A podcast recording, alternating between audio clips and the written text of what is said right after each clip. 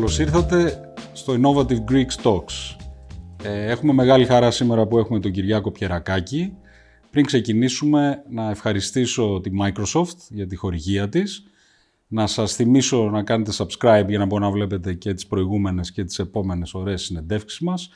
Και επίσης να πω, τσεκάρετε το IG at Work. Το IG at Work είναι μια πλατφόρμα που έχει φτιάξει ο SEV ε, για να διαφημίζονται θέσεις υψηλής αξίας και δεξιοτήτων. Μπορεί να το βρείτε στο igwork.gr igwork.gr Εκεί οποιοδήποτε ψάχνει μια ενδιαφέρουσα δουλειά στην Ελλάδα υψηλής ποιότητος ε, θα τη βρει εκεί. Το site εξελίσσεται διαρκώς, ε, προσθέτονται νέες δουλειές και ελπίζουμε ότι αφενός δεν μπορεί να φέρει ικανούς Έλληνες ε, που έχουν φύγει στο εξωτερικό πίσω ε, και να δώσει βέβαια και θέσεις σε πολύ ικανούς Έλληνες που είναι ήδη στην Ελλάδα. Χωρίς περαιτέρω καθυστέρηση να καλωσορίσω τον Κυριάκο, να δώσω ένα γρήγορο, έτσι, μια γρήγορη σύνοψη από πού γνωριζόμαστε, πώς τον ξέρω, τι ξέρω για αυτόν. Τον Κυριάκο εγώ τον γνώρισα για πρώτη φορά ε, το 2015, το 2015, ε, όταν στηνόταν η διανέωσης. Η διανέωσης ήταν ένα τελικά πολύ πετυχημένο εγχείρημα. Ε, θα έλεγα ένα από τα πιο νεανικά και πρωτοποριακά think tanks στην Ελλάδα, κάτι το οποίο δεν υπήρχε προηγουμένως, ε, το οποίο οργάνωσε ο Κυριάκος με το Θοδωρή, τον κύριο Κακόπουλο, ε, και το οποίο εξελίχθηκε νομίζω σε ένα φορέα που έδωσε πληροφορία που έλειπε από τη χώρα και αυτή η πληροφορία με τον τρόπο που παρουσιάστηκε, που ήταν πάρα πολύ απλοποιημένος και εύληπτος, δημιούργησε συζητήσεις που εγώ θεωρώ ότι έχουν πιάσει τόπο σημαντικά στο πόσο έχει αλλάξει η χώρα και στα θέματα μετανάστευσης και στα θέματα οικονομίας και σε θέματα διαθροτικών αλλαγών και σε πάρα πολλά άλλα πράγματα. Οπότε εγώ εκεί τον γνώρισα τον Κυριάκο και μετά όταν του ζητήθηκε να αναλάβει τη θέση ε, του να μετατρέψει δηλαδή την Ελλάδα από έναν σχετικά θα έλεγα δεινόσαυρο στα θέματα τεχνολογίας στο επίπεδο του κράτους. Ε, χάρηκα πάρα πολύ πρέπει να πω όταν το ανέλαβε διότι ήταν μία από τις ε, σπάνιες απολύτως αξιοκρατικές ας το πούμε ε, ε, διαδικασίες σε έναν άνθρωπο που έχει τελειώσει το Harvard, έχει μετά την ASOE, έχει τελειώσει το MIT και μάλιστα πάνω σε θέματα technology policy. Ε, είχε αυτή την προϋπηρεσία στη διανέωση που δεν νομίζω ότι κανείς αμφισβητούσε την επιτυχία της και ανέλαβε αυτό το Υπουργείο και όπως λένε τα υπόλοιπα είναι ιστορία. Δηλαδή νομίζω όλοι πια στην Ελλάδα σε ξέρουν πολύ καλά ε, και έχουν εκτιμήσει πολύ αυτό που έχεις κάνει όχι επειδή το έχουν διαβάσει σε εφημερίδες, ε, ούτε επειδή το έχουν δει στην τηλεόραση, αλλά επειδή η ζωή τους μέρα με τη μέρα έχει γίνει καλύτερη. Ε, στη δική μου αντίληψη ε, αυτό το οποίο κατάφερες να κάνεις ε, έχει τρία στοιχεία σημαντικά. Το πρώτο είναι ότι ένα αρκετά δυσλειτουργικό κράτος ιστορικά ψηφιοποιήθηκε και μπόρεσε να φύγει από τη μέση η βαριά διαδικασία που χρειαζόταν για πάρα πολλά πράγματα που έπρεπε κανείς να κάνει συναλλαγές του με το δημόσιο, βάζοντας στη θέση της τεχνολογία σε μεγάλο βαθμό και έτσι οι διαδικασίες γίνανε πάρα πολύ πιο γρήγορες, πιο εύκολες και ανώδυνες για τους Έλληνες πολίτες και αυτό νομίζω ότι έχει εκτιμήσει από τον μεγαλύτερο στο μικρότερο στη χώρα. Το δεύτερο είναι ότι απέδειξες ότι ξεκινώντας από το μηδέν ένας υπουργός, αν και πολιτικός, αν και σε ντεμή, δεν είσαι ακριβώς πολιτικός, ε, μπορεί να κάνει πάρα πολύ σοβαρή δουλειά σε ένα μικρό χρονικό διάστημα και να έχει ξεκάθαρο αποτέλεσμα, χωρίς ε, αν και ίσως και πώς και τα λοιπά. Και το τρίτο νομίζω ότι ε, δίνεις ένα υγιές ε, role model, είσαι ένα υγιές role model, ε, ένα πρότυπο στα ελληνικά, για όποιον θα μπορούσε να θέλει να ασχοληθεί στο μέλλον με τα κοινά ε, και ενδεχομένως είχε απογοητευτεί ε, με το αποτέλεσμα αυτού του χώρου της πολιτικής για πάρα πολλά χρόνια και πιθανώς είχε αποφασίσει ότι αυτό δεν είναι για μένα. Οπότε για αυτά όλα ε, καλέσαμε σήμερα τον Κυριάκο στους εφευρετικούς Έλληνες, γιατί νομίζω ότι πράγματι είναι ένας πολύ εφευρετικός Έλληνας, με, όπως εμείς το καταλαβαίνουμε. Κυριάκο, καλώς ήρθες λοιπόν. Η πρώτη μου ερώτηση είναι πηγαίνοντας πίσω. Πώς και γιατί και πότε σου δημιουργήθηκε το ενδιαφέρον να ασχοληθείς με τα κοινά; Και γιατί θα στο ρωτήσω αυτό; Μίλησα πρόσφατα σε ένα σχολείο, ζήτησα στα παιδιά να σηκώσουν τα χέρια τους για διάφορα επαγγέλματα που θέλουν να κάνουν. Ε, Δευτέρα Πολλά παιδιά σηκώσαν το χέρι τους θέλουν να γίνουν επιχειρηματίες. Αρκετά παιδιά σηκώσαν το χέρι τους ότι θέλουν να γίνουν ερευνητές ή ακαδημαϊκοί ε, και λοιπά και λοιπά και λοιπά. Και όταν έφτασα στην ερώτηση ποιος από εσάς θέλει να ασχοληθεί με τα κοινά ε, ή να γίνει πολιτικός, δεν σηκώθηκε ούτε ένα χέρι ανάμεσα σε 400 παιδιά. Οπότε γυρνάω την ερώτηση, εσύ πώς ξεκίνησε όλη αυτή η διαδικασία, αυτό το ενδιαφέρον σου για τα κοινά; Να πω καταρχήν, Μάρκο, ότι ευχαριστώ πάρα πολύ ε, για την πρόσκληση. Είναι μεγάλη μου χαρά που συζητάμε μαζί και ευχαριστώ για την τόσο θερμή σου εισαγωγή. Ε, η αλήθεια βέβαια είναι σε σχέση με αυτό που μόλις είπες, ότι εγώ ακούω κάτι πάρα πολύ υγιές καταρχήν. Το πόσοι θέλουν να γίνουν επιχειρηματίες.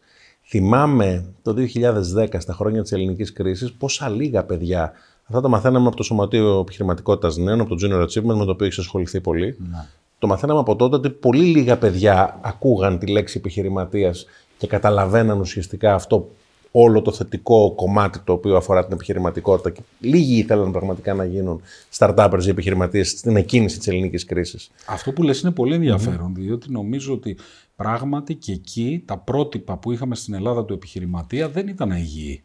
Υπάρχει μια ιστορία σε αυτό. μια ιστορία κρατικοδίαιτων, διαφθαρμένων, διεπλεκόμενων επιχειρηματιών που αποθούσαν τα παιδιά από αυτό το τομέα και όταν άλλαξε αυτό το, το πρότυπο, δηλαδή άρχισαν να βγαίνουν νέοι επιχειρηματίες, οι παλαιότεροι αλλάξαν πάρα πολύ τις εταιρείες τους, βλέπεις πως ξαφνικά ανταποκρίθηκε ο κόσμος. Αυτό δεν έχει συμβεί ακόμα στην πολιτική. Και η startup κοινότητα το έχει πετύχει σε πολύ μεγάλο σε ένα βαθμό. αυτό στην ναι, Ελλάδα. αλλά μην υποτιμάμε και πιο παλιές εταιρείες που μετασχηματίστηκαν. Βεβαίως αναρωτιέμαι αν κάποιος σαν και εσένα μπορεί να αποκτήσει κρίσιμη μάζα αυτό που κάνεις, ε, δηλαδή η αξιοκρατία στο χώρο της πολιτικής και αυτό σε 10 χρόνια, αυτό που έγινε με τις επιχειρήσεις, να, το δούμε στα κοινά, ίσως. Το ελπίζω. Αυτό που θέλω να συμπληρώσω στην ερώτηση που μου έκανες ουσιαστικά είναι ότι η πολιτική δεν θα ήθελα ποτέ να θεωρηθεί ότι είναι ένα επάγγελμα εντός εισαγωγικών ισοδύναμο, αν θέλεις του να είσαι επιχειρηματίας, του να διαλέξεις να γίνεις ερευνητής, καθηγητής πανεπιστημίου,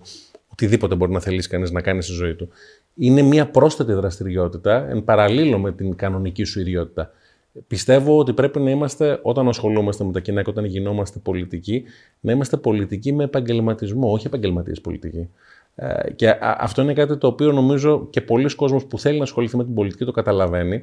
Δεν έχουμε πετύχει στην Ελλάδα τόσο πολύ την έννοια πώς κάνει μια επιχείρηση exit, το successful exit ενός ανθρώπου από το δημόσιο, αν θέλεις, βίο, πίσω στον ιδιωτικό τομέα, στην επιχειρηματικότητα, όπως γίνεται στην Αμερική ή σε άλλες χώρες. Ναι, ναι. Θεωρώ όμως ότι βήμα-βήμα αυτό θα γίνει και εδώ. Απλώς εδώ υπάρχει μια γενικότερη αντίληψη που έχει να κάνει με το πώς αντιλαμβάνονται την πολιτική γενικά. Γενικά δεν συμπαθούν οι νέοι την πολιτική τόσο για έναν βασικό λόγο, κατά τη γνώμη μου. Πολύ σύντομα. Θυμάμαι όταν ήμουν στα έδρανα του Οικονομικού Πανεπιστημίου φοιτητής. Θυμάμαι τη συζήτηση στα έδρανα τότε. Άρθρο 16, άσυλο. Ε, μια, τα συνθήματα λίγο πολύ που κυριαρχούσαν και στην προηγούμενη γενιά από τη δική μου. Τα οποία επιβιώνουν και σήμερα ακριβώς τα ίδια. Αυτό είναι ακριβώς το θέλω να πω. Δηλαδή και στα έδρανα της Βουλής σήμερα ενίοτε ακούς πάλι για το άρθρο 16, πάλι για το άσυλο, ενώ ο κόσμος γύρω μας τρέχει.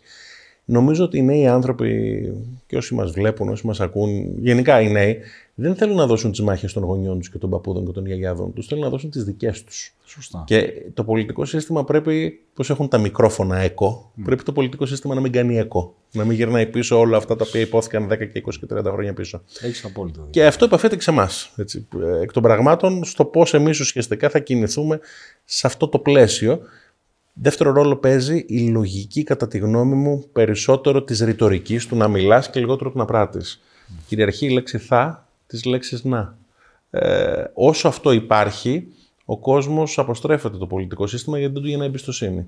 Αν πάμε περισσότερο σε μια λογική αποτελεσμάτων, πεπραγμένων, λιγότερα λόγια και περισσότερη μουσική, όπως λέει και ο, mm-hmm. ο σταθμός του ραδιοφώνου, ε, θα μπορέσουμε νομίζω να κατακτήσουμε περισσότερο ενδιαφέρον του κόσμου προς τα κοινά. Σε ό,τι με αφορά, Ε, Πάντως να πω ένα πράγμα για τα exits που λέγαμε, για την διαδικασία μια εταιρεία να πουληθεί ή εν πάση περιπτώσει να φτάσει σε ένα σημείο που μπορεί κάποιος να πει ότι προς το παρόν, γιατί πάντα είναι προς το παρόν, ο τάδε επιχειρηματίας και η ομάδα του έχουν Στη δική σου περίπτωση, και δεν το λέω καθόλου για να σε κολακεύσω, ε, αν σταμάταγες τώρα, νομίζω ότι θα άφηνες πίσω σου ένα έργο που κανείς δεν το αμφισβητεί. Με αυτή την έννοια θεωρώ ότι ήσουν πολύ πετυχημένος επιχειρηματίας σε αυτό που προσπάθησες να κάνεις στο πεδίο των κοινών, όπως ήσουν και στη διανέωση. Αυτό το οποίο άφησες πίσω σου ήταν ένας καλωστημένος οργανισμός που δουλεύει. Δεν διαφέρει πάρα πολύ σαν φιλοσοφία με αυτό που κάνω εγώ ή με αυτό που κάνουν τόσοι άλλοι στο δικό μου τομέα. Έχει πάρα πολλά κοινά. Αλλά θέλω να ξαναγυρίσω σε αυτό πώς ξεκίνησε η ευαισθησία σου για τα κοινά. Δηλαδή, τι, τι ήταν αυτό που σε τράβηξε προς αυτήν την κατεύθυνση; Πάντα στη ζωή μας παίζουν ρόλο οι παραστάσεις μας. Και παίζουν ρόλο οι παραστάσεις μας, ειδικά στην ηλικία των παιδιών που μίλησες. Εγώ αγάπησα πολύ την ιστορία, πέρα από τα μαθηματικά. Δηλαδή, αν μου ρωτώ για κανείς ποια είναι τα αγαπημένα σου μαθήματα στο σχολείο, θα έλεγα η ιστορία και τα μαθηματικά, εν παραλίλω. Και μου άρεσε πάρα πολύ να διαβάζω βιβλία για τις ζωές σπουδαίων ανθρώπων και της επιχειρηματικότητας και της πολιτικής. Είχα και μια ενδιαφέρουσα οικογενειακή ιστορία που η μισή μου οικογένεια, τότε οι δύο μεγάλες παρατάξεις ήταν η Νέα Δημοκρατία και το Πασόκ. Η μισή μου οικογένεια ήταν με τη μία παράταξη, να το πω έτσι, η, μισή, η άλλη μισή οικογένεια με την άλλη. Οπότε το οικογενειακό τραπέζι την Κυριακή αντιλαμβάνεσαι ότι ήταν ιδιαίτερα περπετειώδε. Το ίδιο και για μένα, να σου πω. Ναι, Ακριβώς το ίδιο. Όλη αυτή η όσμωση μαζί με το ιστορικό ενδιαφέρον και το ευρύτερο κομμάτι του να, να σου γεννιέται ένα ενδιαφέρον για το κοινωνικό γίγνεσθε μπορεί να σου δημιουργήσει μια όθηση, ένα drive στο να θέλεις να μάθεις περισσότερα γι' αυτό. Mm-hmm. Υπήρχαν και τα μαθητικά συμβούλια, τα οποία εκ των πραγμάτων ήταν, αν θέλεις, ένα κέλυφος δημοκρατίας σε πάρα πολλά πράγματα, το οποίο στην πορεία ο καθένας το ενδύει με τον τρόπο του. Έτσι, το τι θέλει να κάνει το κάθε συμβούλιο και το τι πετυχαίνει και το τι δεν πετυχαίνει, επαφίεται στο, στον κάθε μαθητή στην, στην περίπτωση των σχολείων. Εμένα μου άρεσε πάρα πολύ λοιπόν το κομμάτι των μαθητικών συμβουλίων και έπαιξε ρόλο τότε ένας καθηγητής ε, μεγάλο, ο οποίος είδε το ενδιαφέρον μου για το εκλέγεστε και για τη διαδικασία αυτή και άρχισε να μου δίνει ιστορικά βιβλία από τελείως διαφορετικές εντωμεταξύ πολιτικές εφετηρίε, δηλαδή και της αριστεράς και του κέντρου και της δεξιάς. Και να μου λέει: Διάβασε, αφού έχεις ενδιαφέρον, πρέπει να το ενδύσεις το ενδιαφέρον, να μην μείνει μόνο το εκλέγεσθε, να μπεις και να καταλάβεις τι σημαίνει πολιτική και τι σημαίνει κυβερνάν. Αγαπούσα πολύ και την τεχνολογία, αγαπούσα πάρα πολύ και την πολιτική. Και αυτά τα δύο ήρθαν και παντρεύτηκαν στην πορεία.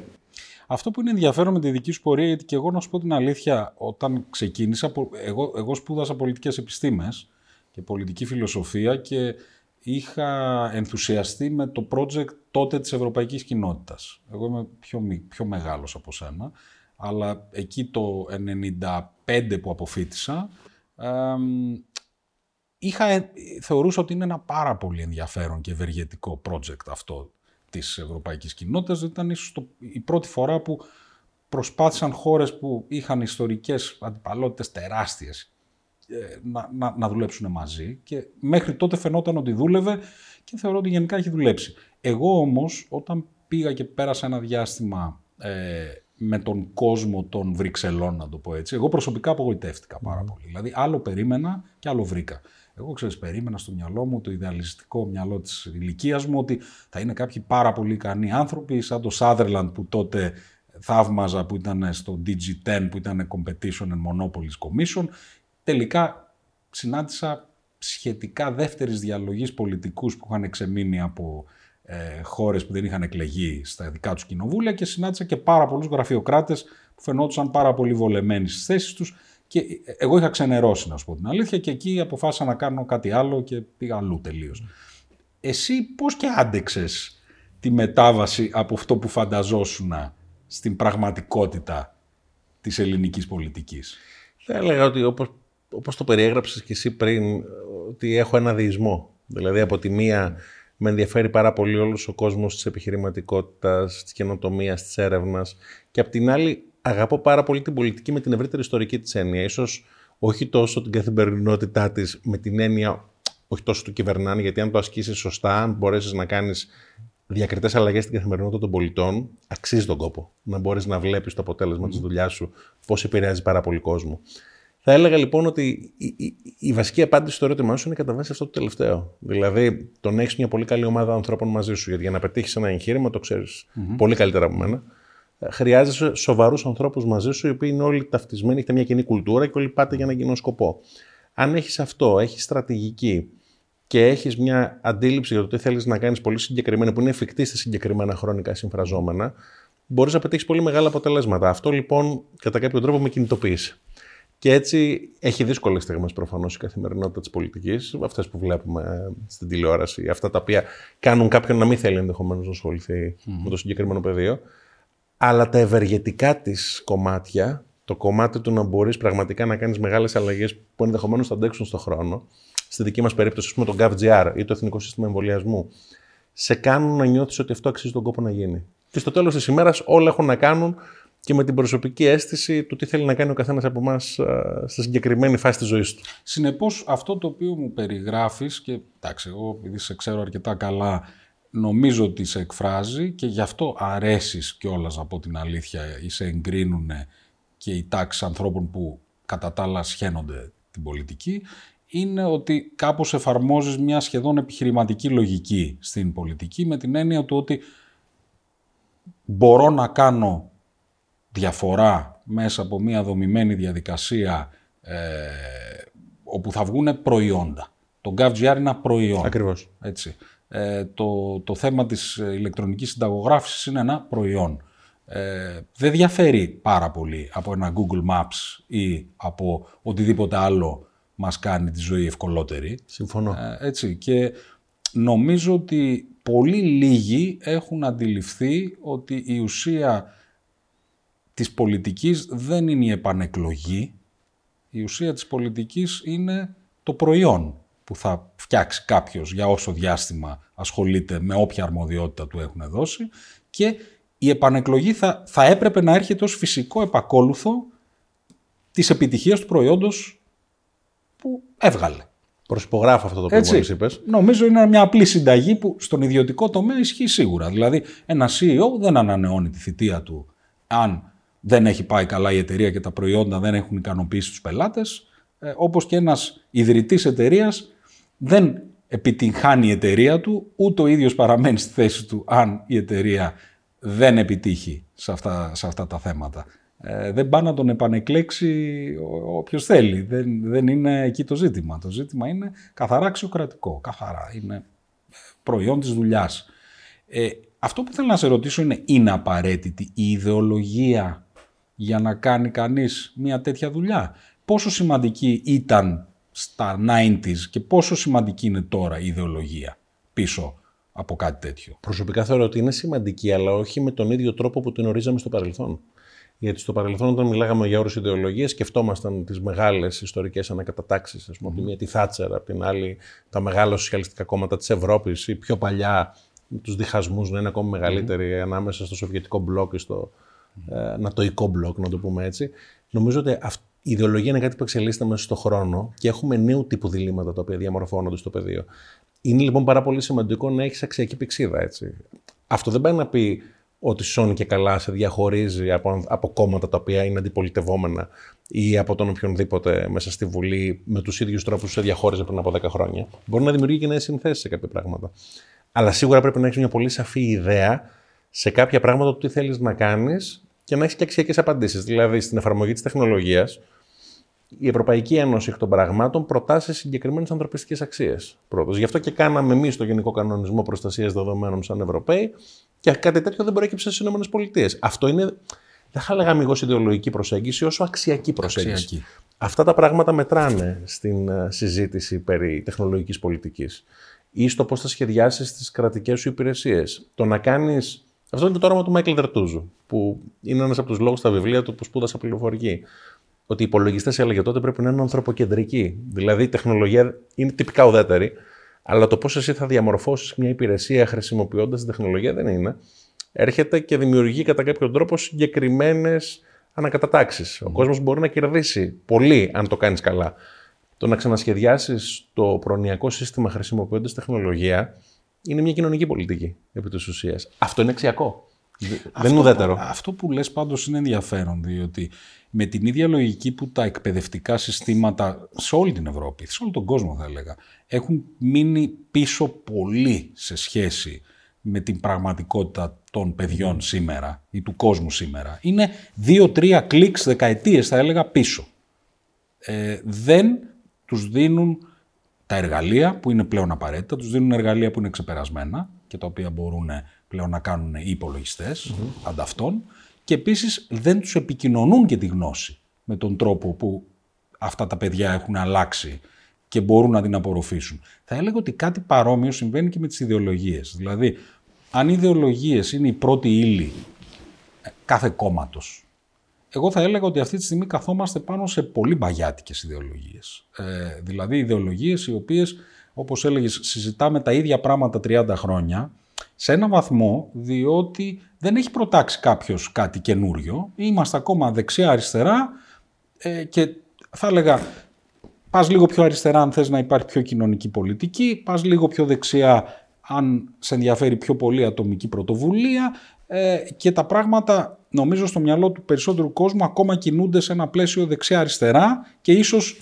αυταρχισμός και, και, και, και, και απόλυτα φιλελεύθερη ε, ας πούμε κοινωνία. Αλλά είναι, δεν είναι πρόβλημα ότι οι, οι ιδεολογίες που κατα, αντιλαμβάνεται ο κόσμος και οι οποίες είναι, είναι, είναι αν θες το υλικό πάνω στο οποίο έχουν φτιαχτεί τα μεγάλα ευρωπαϊκά κόμματα ε, είναι λίγο εκτός τόπου και χρόνου πλέον; Εγώ θα έλεγα ότι είναι ένα παγκόσμιο ερώτημα σε συνάρτηση και με την εκπαίδευση, όπως το θέτεις, με την παιδεία. Ναι. Είναι ένα μεγάλο ζήτημα πώς συστήματα, γενικά πριν πάμε στο πολιτικό σύστημα, εκπαιδευτικό σύστημα, σύστημα παροχής κοινωνικής πρόνοιας, συστήματα τα οποία έχουν δομηθεί με όρους του μεταπολεμικού κονσένσους, Ακριβώς. εκ των πραγμάτων σήμερα είναι παλιά πρέπει να προσαρμοστούν στο 2023. Που τότε ήταν πολύ χρήσιμα. Ε; Φοβερά χρήσιμα. Πάρα πολύ χρήσιμα. Δημιούργησαν τη μεσαία τάξη. Σχεδόν επαναστατικά για την Ακριβώς. Δημιούργησαν όλη την έννοια της Ευρώπης στη δικιά μας περίπτωση. Ουσιαστικά σφαιριλατήθηκε ο κοινωνικός ιστός της Ευρώπης από αυτό το κονσένσου το οποίο υπήρχε. Αυτή τη στιγμή όμως έχουμε δύο δυναμικές, οι οποίες κατά τη γνώμη μου έρχονται να αλλάξουν και να σαρώσουν τα πάντα. Η μία είναι η τεχνολογική επιτάχυνση. Αυτό το οποίο λέμε τέταρτη βιομηχανική επανάσταση σχηματικά, mm. ως ένα άθροισμα τεχνολογιών που όλες μαζί έχουν τη δυνατότητα να επηρεάσουν τα οικονομικά μοντέλα όλων των κρατών mm. του πλανήτη με πολύ πιο ραγδαίο τρόπο από ό,τι συνέβη στις προηγούμενες τρεις. Σχηματικά από τον ατμό, στον ηλεκτρισμό, στην πληροφορική, στην καθαρή πληροφορική, δημιουργήθηκε αυτό που λέμε ενεργοποιήθηκε η κατά Σουμπέτερ δημιουργική καταστροφή. Κάτι δημιουργείται, κάτι χάνεται. Τα αυτοκίνητα αντικαθιστούν τσάμαξες. Εδώ πέρα, μία εφαρμογή μιας από τις τεχνολογίες, μόνο να πάρεις, ε, την τεχνητή νοημοσύνη στην οδήγηση, να. μπορείς να δεις την επίδραση που θα έχεις στο επάγγελμα όλο αυτό. Ή γενικά η τεχνητή νοημοσύνη. Τι επίδραση θα έχεις στα συστήματα κοινωνικής πρόνοιας. Τη δεκαετία του 90 μιλούσαμε για γενικευμένη ε, κοινωνική πολιτική. Τώρα για, σε όλους μας είναι ένα νέο κονσένσου να μιλάς για στοχευμένη κοινωνική πολιτική για τον κάθε πολίτη με τον τρόπο με τον οποίο το χρειά, χρειάζεται τη συγκεκριμένη κρατική αρρωγή. Ήταν ταμπού τη δεκαετία, όχι του 80, του 90 να το πεις. Τώρα θεωρείται αυτονόητο σε πάρα πολλούς. Τι θέλω να πω; Ένα έχουμε αυτό και δύο έχουμε μεγάλες δημογραφικές αλλαγές. Κάθε τέσσερα χρόνια η Διανέωση έχει εκδώσει ένα βιβλίο στα ελληνικά το οποίο λέγεται το γρίφος των 100 ετών, το 100 Year Life. Είναι από τα καλύτερα mm. από τις καλύτερες εκδόσεις. Είναι καταπληκτικό Όποιος δεν το έχει διαβάσει, βιβλίο. σίγουρα να το διαβάσει. Με την εξαίρεση των χρόνων του COVID, κάθε τέσσερα χρόνια μετά τον Δεύτερο Παγκόσμιο Πόλεμο, το προσδόκιμο ζωής αυξάνεται κατά ένα χρόνο. Αυτό σημαίνει ότι ένα παιδί που γεννιέται σήμερα στην Ελλάδα, έχει άνω του 50% πιθανότητες να περάσει τα 100.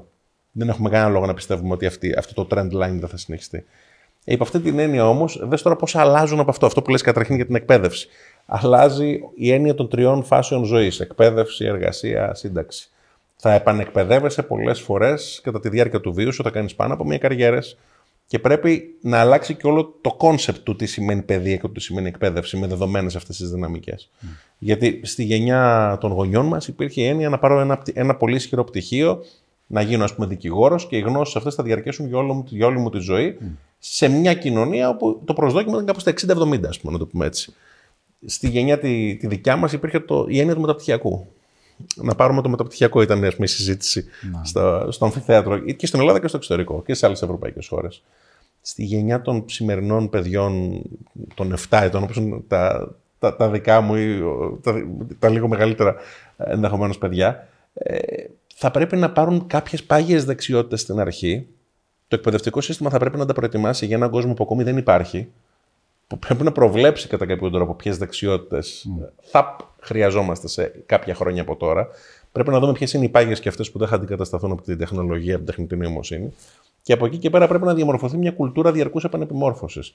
Αυτή η αναλογία του τι θα συμβεί στο εκπαιδευτικό σύστημα έρχεται να επηρεάσει το τι θα συμβεί στην κοινωνική ασφάλιση, έρχεται να επηρεάσει το τι θα συμβεί στα πάντα και το πολιτικό σύστημα έρχεται και κάθεται πάνω από όλα αυτά. Για, γιατί ουσιαστικά ο πολιτικός ανταγωνισμός, οι θέσεις των πολιτικών πρέπει να εκφράζουν τις εξελίξεις στην οικονομία και στην κοινωνία. Άρα πρέπει να τοποθετηθούμε σε αυτά. Όχι στο τι συνέβαινε το 70 και το 80, Πόσο μάλλον το να λέμε τις ίδιες λέξεις, τις ίδιες φράσεις ή να δίνουμε τις ίδιες μάχες. Αυτό είναι καλό για τον κινηματογράφο, αλλά δεν είναι καλό για την καθημερινότητα ναι. τη πολιτικής διαργασίας. Και να σου πω και κάτι. Για αυτούς που νομίζουν ότι τέτοιες αλλαγές βρίσκονται πολύ στο μέλλον, ε, αν πάρεις εμάς τους δυο και οι δυο μας έχουμε κάνει πολλές διαφορετικές δουλειές και καριέρες. Δηλαδή, εσύ ξεκίνησες, θα έλεγα, σε ένα βαθμό πιο academic, πήγες σε πιο politics, μετά πήγες σε ε, έρευνα ε, και ας πούμε ε, ένα ερευνητικό οργανισμό. Τώρα έχεις κάνει ένα έργο το οποίο έχει να κάνει περισσότερο με την πληροφορική στο δημόσιο τομέα. Εγώ αντίστοιχα, ξέρεις, ήμουν υπάλληλος, μετά έγινα επιχειρηματίας, τώρα είμαι venture capitalist. Δηλαδή ήδη συμβαίνει αυτό. Για όποιον νομίζει ότι δεν συμβαίνει ήδη, συμβαίνει ήδη και, και, και είναι ξεκάθαρο αυτό. Ε, εκεί λοιπόν ξέρεις, αυτή η προσαρμοστικότητα γίνεται ένα βασικό εργαλείο. Δηλαδή τι λες, λες ότι εγώ δεν είμαι σε θέση να προβλέψω τελικά. Κανείς μας δεν είναι σε θέση να προβλέψει. Δηλαδή βλέπεις ακόμα και πολύ πρόσφατα ακούς πράγματα του τύπου ότι το επόμενο μεγάλο πράγμα είναι το Metaverse. Το επόμενο μεγάλο πράγμα είναι το IoT. Το επόμενο μεγάλο πράγμα είναι τάδε. Κρύπτο. Τελικά αυτά τα οποία θα είναι μεγάλα πράγματα είναι αβέβαιο ποια θα είναι. Ε, και το μόνο πράγμα που μπορεί να κάνεις είναι να δημιουργήσεις πάρα πολύ προσαρμοστικούς, ανοιχτόμυαλους, ευέλικτους ε, ανθρώπους. Δεν μπορεί να κάνεις κάτι παραπάνω από αυτό. Ούτε μπορεί να προβλέψεις ότι η τάδε δεξιότητα απαραίτητος θα είναι απαραίτητη σε 20 χρόνια, ας πούμε.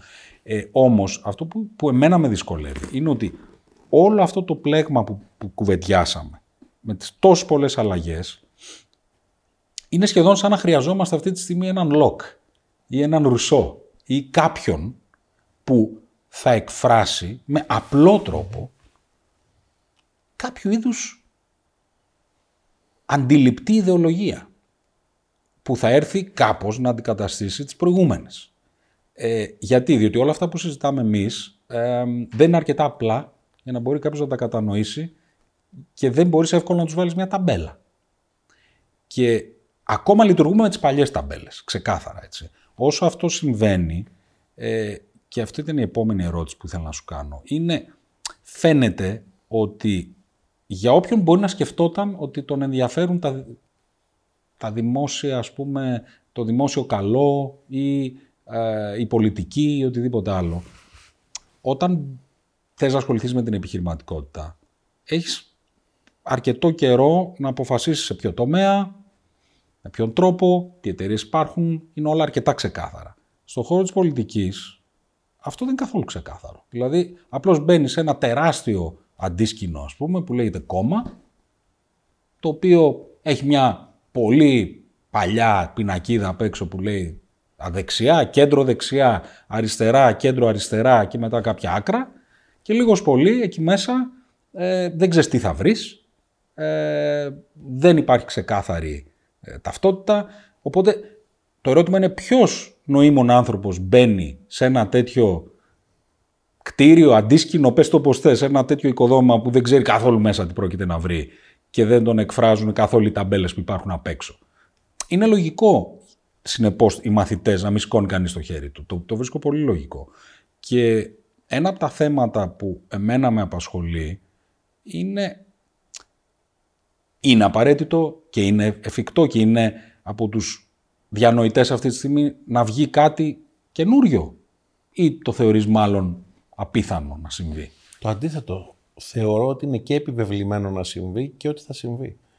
Βλέπω ας πούμε ο Χαράρη τον τρόπο με τον οποίο τοποθετείται απέναντι στις μεγάλες τεχνολογικές αλλαγές οι οποίες θα έρθουν. Είχα μάλιστα την ευκαιρία να βρεθώ μαζί τους σε ένα πάνελ πριν από πάνω από ένα χρόνο, από ό,τι θυμάμαι, στο Athens Democracy Forum. στο οποίο είχε πει σε σχέση με τις γερμανικές εκλογές κάτι ενδιαφέρον.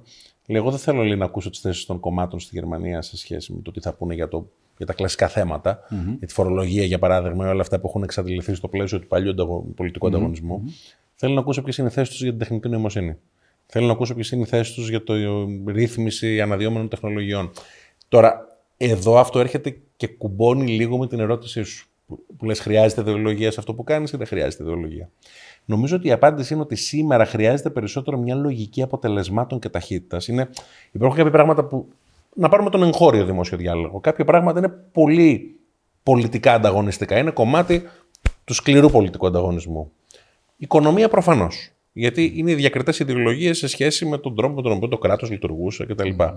Παιδεία λανθασμένα. Αλλά είναι. Γιατί στην παιδεία άλλα κράτη, π.χ. η Φιλανδία, έχουν καταφέρει και έχουν κάνει κονσένσου. Δεν υπάρχει με ένα εξαιρετικό σύστημα παιδείας. Στην Ελλάδα έχουμε τα ιστορικά μας συμφραζόμενα όμως γύρω από το Πολυτεχνείο ε, το 1973, γύρω από άλλα πράγματα που έχουν σχέση με τις φοιτητικές παρατάξεις, γύρω από κάποια πράγματα που είναι το ΤΕΜ, mm-hmm. όπως το άρθρο 16, παλιότερα το άσυλο. Δυστυχώς είναι κομμάτι του πολιτικού ανταγωνισμού η παιδεία. Η τεχνολογία και η τεχνολογική πολιτική και η ψηφιακή πολιτική δεν είναι τόσο, ακριβώς επειδή είναι πολύ προφανές το πρόβλημα που πάμε να λύσουμε, που είναι να μειώσουμε τη γραφειοκρατία, να πάρουμε ψηφιακές υποδομές. Γενικά τα υπουργεία που έχουν σχέση με φυσικές ή ψηφιακές υποδομές δεν έχουν τόσο ιδεολογικό πρόβλημα. Περισσότερο δεν υπάρχει θέμα. Δεν είμαι σίγουρος αποτελεσματικότητας. Θυμάμαι όταν είχαμε πάει μαζί στο ταξίδι στην Εσθονία. Mm-hmm. Και τότε ε, είχε μόλις ξεκινήσει ο Κυριάκος ε, και είχαμε πάει και κάποιοι ακόμα ε, ε, για, να, για να δούμε με ποιον τρόπο έχει γίνει τέλος πάντων το θαύμα της Εσθονίας, να το πούμε έτσι. Και θυμάμαι πόσο ενδιαφέρον είχε ακόμα και από πλευράς ψηφιακής διακυβέρνησης οι διαφορές τελικά που βλέπεις ε, αναχώρα ε, στο πώς στείνονται τέτοια συστήματα και τα, τα, τα, οποία ενημερώνονται τελικά από πίσω από τις αξίες της κάθε χώρας. Δηλαδή, η Κίνα έχει ένα πάρα πολύ αποτελεσματικό ψηφιακό κράτος, το οποίο όμως είναι πάρα πολύ αυταρχικό και πάρα πολύ συγκεντρωτικό. Ε, κάτι το οποίο, ας πούμε, δεν εκφράζει τις δυτικές χώρες. Ε, μετά έχεις κάποιες χώρες που είναι πάρα πολύ ανοιχτό το πρωτόκολλο και πάρα πολύ διασπαρμένο το πώς τρέχει η ψηφιακή διακυβέρνηση, το οποίο μπορεί κάποιος να πει ότι είναι επικίνδυνο, είναι υπερβολικά φιλελεύθερο. Και υπάρχουν και πάρα πολλά πράγματα στη μέση.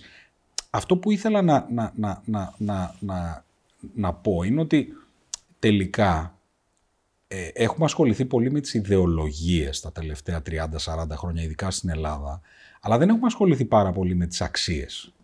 Ε, και εγώ βλέπω ότι οι αξίες έχουν πολύ μεγαλύτερη συνέχεια από ότι οι ιδεολογίες, δηλαδή οι αξίες του διαφωτισμού. Το βλέπω ξεκάθαρο τώρα που στο δικό μου τομέα συμβαίνει ένας, ξεκάθαρα ένας ψυχρός πόλεμος μεταξύ Δύσης και κατά βάση Κίνας. Και αυτοί οι δύο κόσμοι παλεύουν να φέρουν στο στρατόπεδό τους μεγάλες χώρες. Την Ινδία, τη Βραζιλία, την Ιγυρία και είναι ένας πόλεμος σε ποιο κόσμο θα ανήκεις. Ο κόσμος αυτός μπορεί να εκφράζεται μέσα από μια Huawei που προσπαθεί να κερδίσει contracts μεγάλων έργων στην Ιγυρία ή στην Ινδία, αλλά πίσω από αυτό κρύβεται ένας αξιακός πόλεμος. Ε, και εμένα και όλους μας τους επιχειρηματίες στον χώρο της τεχνολογίας, σε αυτό μας απασχολεί. Δηλαδή, θέλουμε να ξέρουμε σε επίπεδο πολιτικής τελικά πώς αντιλαμβάνονται αυτές τις αξίες στην Αμερική, στην Ελλάδα, στη Γαλλία; Ποιες είναι οι αξίες τελικά από πίσω; Εγώ θα έλεγα ότι αυτό συνολικά είναι ένα, παιχνί, ένα παίγνιο με μέρος παιχνίδι, δύο επίπεδων. Το ένα επίπεδο που είναι η εθνική διάσταση για μια χώρα όπως η δική μας έχει να κάνει περισσότερο με την αποτελεσματικότητα αμυγός. Να κλείσουμε πρώτα αυτό καταρχήν. Σωστό, σωστό. Και ακριβώς γι' αυτό θα έλεγα σε όλες τις δημοσκοπήσεις, ανεξάρτητα από κόμματα ή από ιδεολογικές προτιμήσεις, ο κόσμος έχει αγκαλιάσει τον GovGR και την uh, ψηφιακή μεταρρύθμιση του κράτους. Γιατί σχεδόν όλοι είναι υπέρ της μείωσης της γραφειοκρατίας. Okay. Ελάχιστοι άνθρωποι χαίρονται mm. να πηγαίνουν 15 φυσικές επισκέψεις στα γκισέ. Ε, Κανένας. Ε, όλοι θέλουν αυτό να γίνει ευκολότερο, ταχύτερο, πιο ευέλικτο. Αυτή λοιπόν είναι. Υπάρχουν κομμάτια της συζήτησης στα οποία μπορείς να έχεις εύκολα διαμορφωμένο κόμμα. Έχει δίκιο σε αυτό. Απολύτως. Αυτό. Και έχεις ένα άλλο κομμάτι που είναι περισσότερο διεθνές, που είναι αυτό που περιγράφεις.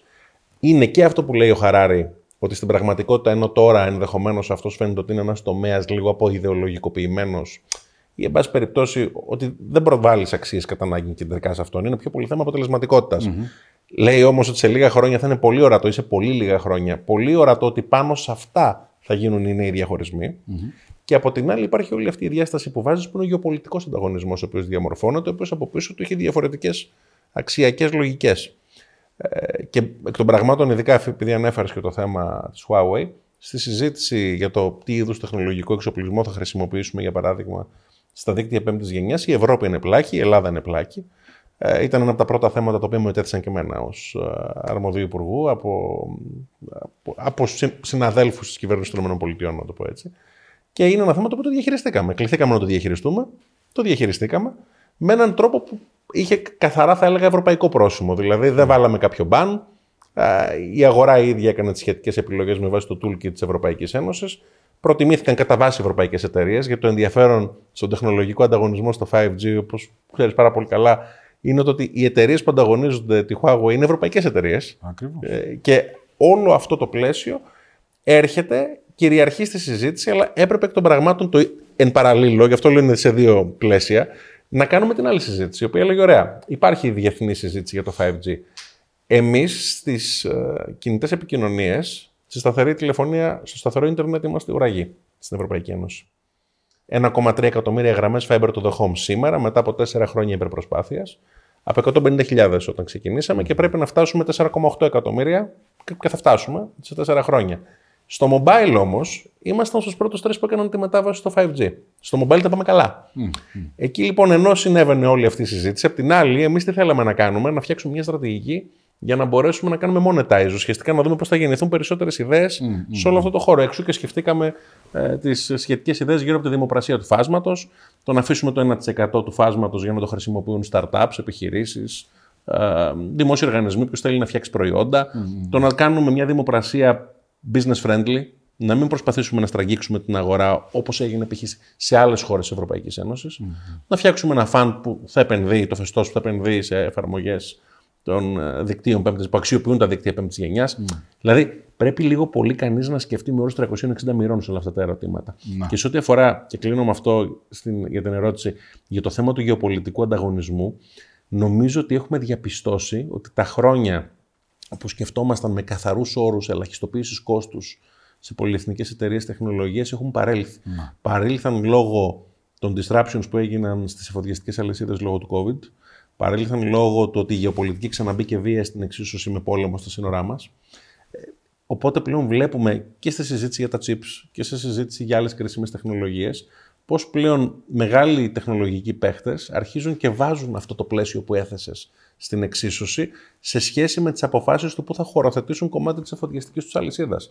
Και εμείς σε αυτό το, το πλαίσιο, με δεδομένες τις αλλαγές που έχουν γίνει σε μεγάλες ελληνικές εταιρείες, όπως είπες, τις μεγάλες ξένες επενδύσεις ε, πολυεθνικών εταιρεών που ήδη γίνονται στην Ελλάδα, την αναδυόμενη startup κοινότητα, πρέπει να σηκώσουμε το χέρι μας και να αξιοποιήσουμε όσο δίνεται περισσότερο τη θέση μας για να πετύχουμε όλα και περισσότερα ναι. πράγματα, για να συμμετάσχουμε σε, αυτή, σε αυτό το νέο καταμερισμό που συντελείται κάθε μέρα. Εγώ βλέπω ένα μεγάλο πρόβλημα.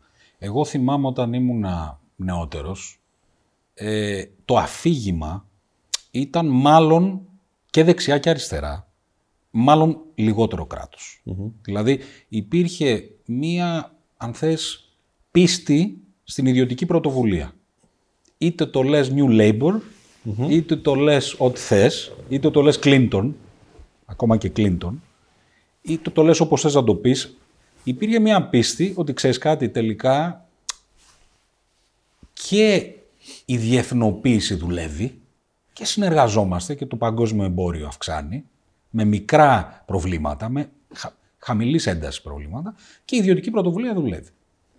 Και άρα, αν θες, δεν μας απασχολούσε τόσο πολύ η ποιότητα των πολιτικών σε ένα βαθμό. Δηλαδή λέγαμε εντάξει, να υπάρχουν σοβαροί θεσμοί, σίγουρα, δικαιοσύνη, ξέρεις τα λοιπά, σε, αλλά δεν λέω μόνο για την Ελλάδα, λέω παντού. Αλλά, πάση περιπτώσει, το αν είναι ο Κλίντον ή είναι ο Μπους, ok. Okay. Δεν έχει τρομερή διαφορά. Αυτό έχει αλλάξει ριζικά πλέον. Δηλαδή, νομίζω ότι η πολιτική έχει ξαναέρθει στο προσκήνιο τα τελευταία ειδικά 5-6 χρόνια πάρα πολύ βία. Πάρα πολύ βία. Δηλαδή η σημασία της πολιτικής είναι πολύ μεγαλύτερη από αυτή που ήταν στα 90s ή και στη δεκαετία 2000-2010. Και ακόμα και οι επιχειρηματίες πλέον, ακόμα και οι πιο πιστοί στην ιδιωτική πρωτοβουλία, σου λένε ότι, ας σου δώσω κάποια παραδείγματα για να καταλάβουν και οι ακροατές μας τι εννοώ. Όταν το 80% του chip making έχει μαζευτεί στην Ταϊβάν, έτσι, και μία ενδεχόμενη εισβολή των Κινέζων στην Ταϊβάν βάζει τον πλανήτη σε συνθήκες πυρηνικού χειμώνα, όλα σταματάνε να δουλεύουν. Είναι σαν να σταματήσεις την ενέργεια. Το ίδιο πράγμα είναι να σταματήσεις την, την, την, την, την, ας πούμε, ε, τα chips να, να, να, να διοχετεύονται. Αυτό είναι ένα παράδειγμα. Σου λέω αυτό είναι, αυτό είναι ζήτημα που δεν μπορεί καμία επιχείρηση και κανένας ιδιωτικός τομέας να το διαχειριστεί. Αυτό είναι όχι απλά εθνικό ζήτημα της Αμερικής να φτιάξει chips. Είναι ζήτημα συμμαχίας ολόκληρης χωρών για να λυθεί ένα τέτοιο πρόβλημα. Ε, άλλο παράδειγμα. Σου λέει άσε τον κόσμο να διαλέξει και σου προκύπτει ένα TikTok το οποίο γίνεται ένα από τα μεγαλύτερα social media στην Αμερική. Και το TikTok ξαφνικά δίνει σε κινέζικα χέρια πάρα πολύ πολύτιμες πληροφορίες για κάθε κάτοικο της Αμερικής και δει νέο κάτοικο της Αμερικής. Τι κάνεις με αυτό; Είναι πάλι ένα πολιτικό πρόβλημα ξαφνικά. Δεν είναι πρόβλημα αμυγός οικονομικό. Ε, και πάει λέγοντας. Εγώ θα σου πω το εξής προβληματισμό που έχω και ήθελα να το κουβεντιάσουμε λίγο. Με ανησυχεί το γεγονός ότι τα πιο λαμπρά μυαλά αυτή τη στιγμή στον κόσμο, τα καλύτερα πανεπιστήμια πηγαίνουν στις εταιρείες τεχνολογίας και πάρα πολύ λίγοι, ειδικά στην Ελλάδα, πηγαίνουν στον χώρο της πολιτικής. Διότι, συμφωνώ μαζί σου, ότι δεν το ορίζω αποφάσαμε τότε το πανεπιστήμιο να γίνω πολιτικός. Δεν εννοώ αυτό. Mm. Εννοώ όπως και εσύ, περιπτώσεις ανθρώπων που έχουν κάποιες δεξιότητες, έχουν μεγάλες ικανότητες και για ένα διάστημα της ζωής τους ασχολούνται και με τα κοινά. Αυτό δεν συμβαίνει. Αυτή τη στιγμή δεν συμβαίνει. Συμβαίνει ελάχιστα. Δηλαδή, έχω δει να συμβαίνει σε κάποιες περιπτώσεις στην Αμερική όπου το West Wing παίρνει κάποιους φανταστικούς ανθρώπους, τους χρησιμοποιεί ένας Ομπάμα ή οποιοδήποτε άλλος ή και τώρα ο Biden και κάνουν μια δουλειά και μετά φεύγουν και πληρώνονται ακόμα περισσότερο όταν φύγουν από το West Wing, από ό,τι πέραν πριν. Σκέψου το αντίστοιχο εδώ. Δηλαδή κάποιος που έχει περάσει από το Μαξίμου, κάποιος που έχει περάσει από κάποιο Υπουργείο, έχει καμία πιθανότητα όταν αποφυτίσει από εκεί να είναι πάρα πολύ αρεστό στον ιδιωτικό τομέα και να πάρει πολύ καλό μισθό; Εγώ θα σου λέγω ότι είναι ό,τι χειρότερο για το CV ενός ανθρώπου αυτό στην Ελλάδα, με την αντίληψη που έχουμε. Άρα, τι πιστεύεις ότι μπορεί να γίνει για να αρχίσει να ανεβαίνει η ποιότητα του πολιτικού προσωπικού ε, έτσι ώστε σε ένα πλαίσιο που το κράτος πια γίνεται πάρα πολύ σημαντικό η πολιτική για το μέλλον όλης της χώρας και όλου του πλανήτη, πώς αλλάζουμε την, αυτή την, αυτή την, αυτό το έλλειμμα ποιότητας στην πολιτική; Ένα κομμάτι Ποιότητας σίγουρα... ανθρώπων εννοώ. Ναι, ναι. Έχει, έχεις απολύτω δίκιο αυτό είναι ερώτημα που πρέπει να απαντηθεί. Ένα κομμάτι σίγουρα είναι το leading by example. Δηλαδή, να προσπαθήσεις να πραγματοποιήσεις αλλαγή του υποδείγματος δια του, δια του, δια του παραδείγματος που εσύ βάζεις στην εξίσωση. Τα στελέχη ας πούμε, του Υπουργείου Ψηφιακής Διακυβέρνησης αυτή τη στιγμή, της ομάδας μου, αλλά και όχι μόνο, και των στελεχών του δημοσίου τομέα που είναι στις διάφορες δημόσιες δομές που υλοποίησαν πολλές από αυτές τις αλλαγές, αυτή τη στιγμή είναι περιζήτητα ε, από εταιρείες του. Βέβαια, εσύ τους είχε πάρει τους πάρει τους περισσότερους εξ αρχής από τον ιδιωτικό τομέα. Κάποιοι ναι. Πολλούς. Πολλοί όχι. Αλλά πολλούς όχι. Ναι, πολλοί όχι. Το οποίο είναι... Τους ανέδειξες. Υπάρχουν, δηλαδή. Αναδείξαμε τη δουλειά πολύ ταλαντούχων ανθρώπων που ήδη είχαν συγκεκριμένες θέσεις εργασίας εντός του δημοσίου. Γιατί αυτό είναι ένας αστερίσκος που θέλω να βάλω. Το ανέδειξες όμως ή τους έδωσες το πεδίο να λάμψουν και να κάνουν δουλειά που τους ενδιέφερε και να αισθανθούν πάθος για τη δουλειά τους. Ουσιαστικά ήταν αυτό. Ουσιαστικά ήταν αυτό. Γιατί τους δόθηκαν οι αρμοδιότητες, οι δυνατότητες, εισακούστηκαν οι ιδέες τους. Γιατί είναι προφανές ότι στην τριπτική πλειοψηφία όταν έχεις κάνει πάνω από χίλιες διαφορετικές πλατφόρμες, ε, όταν έχεις κάνει εκατοντάδες αλλαγές, εκ των πραγμάτων δεν έχουν προέλθει όλες top-down. Κάποια πράγματα που αφορούν τη στρατηγική, κάποια πολύ μεγάλα πράγματα είναι top-down. Τα περισσότερα έχουν έρθει από τους ίδιους τους ανθρώπους οι οποίοι χειρίζονται τις πλατφόρμες ή τις δημόσιες υποδομές. Mm, είναι δικές mm. τους ιδέες.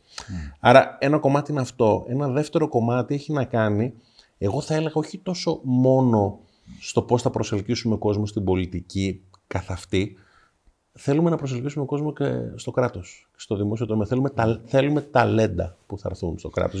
Τώρα με φαίνει σε ένα πολύ ενδιαφέρον, ε, ε, μια ενδιαφέρουσα συζήτηση που παρακολούθησα μεταξύ του, του Ray Dalio και, και του Lex Friedman. Και έλεγε ο Ray Dalio, λέει, κοίτα, δεν είμαι σίγουρος ποια είναι η σωστή συνταγή, αλλά θέλω να σας επισημάνω ότι ένας ε, senior πολιτικός στη Σιγκαπούρη βγάζει 650.000 δολάρια, έτσι, και ο μέσος ευρωπαϊκός όρος είναι 80.000 και στην Αμερική είναι περίπου 100.000.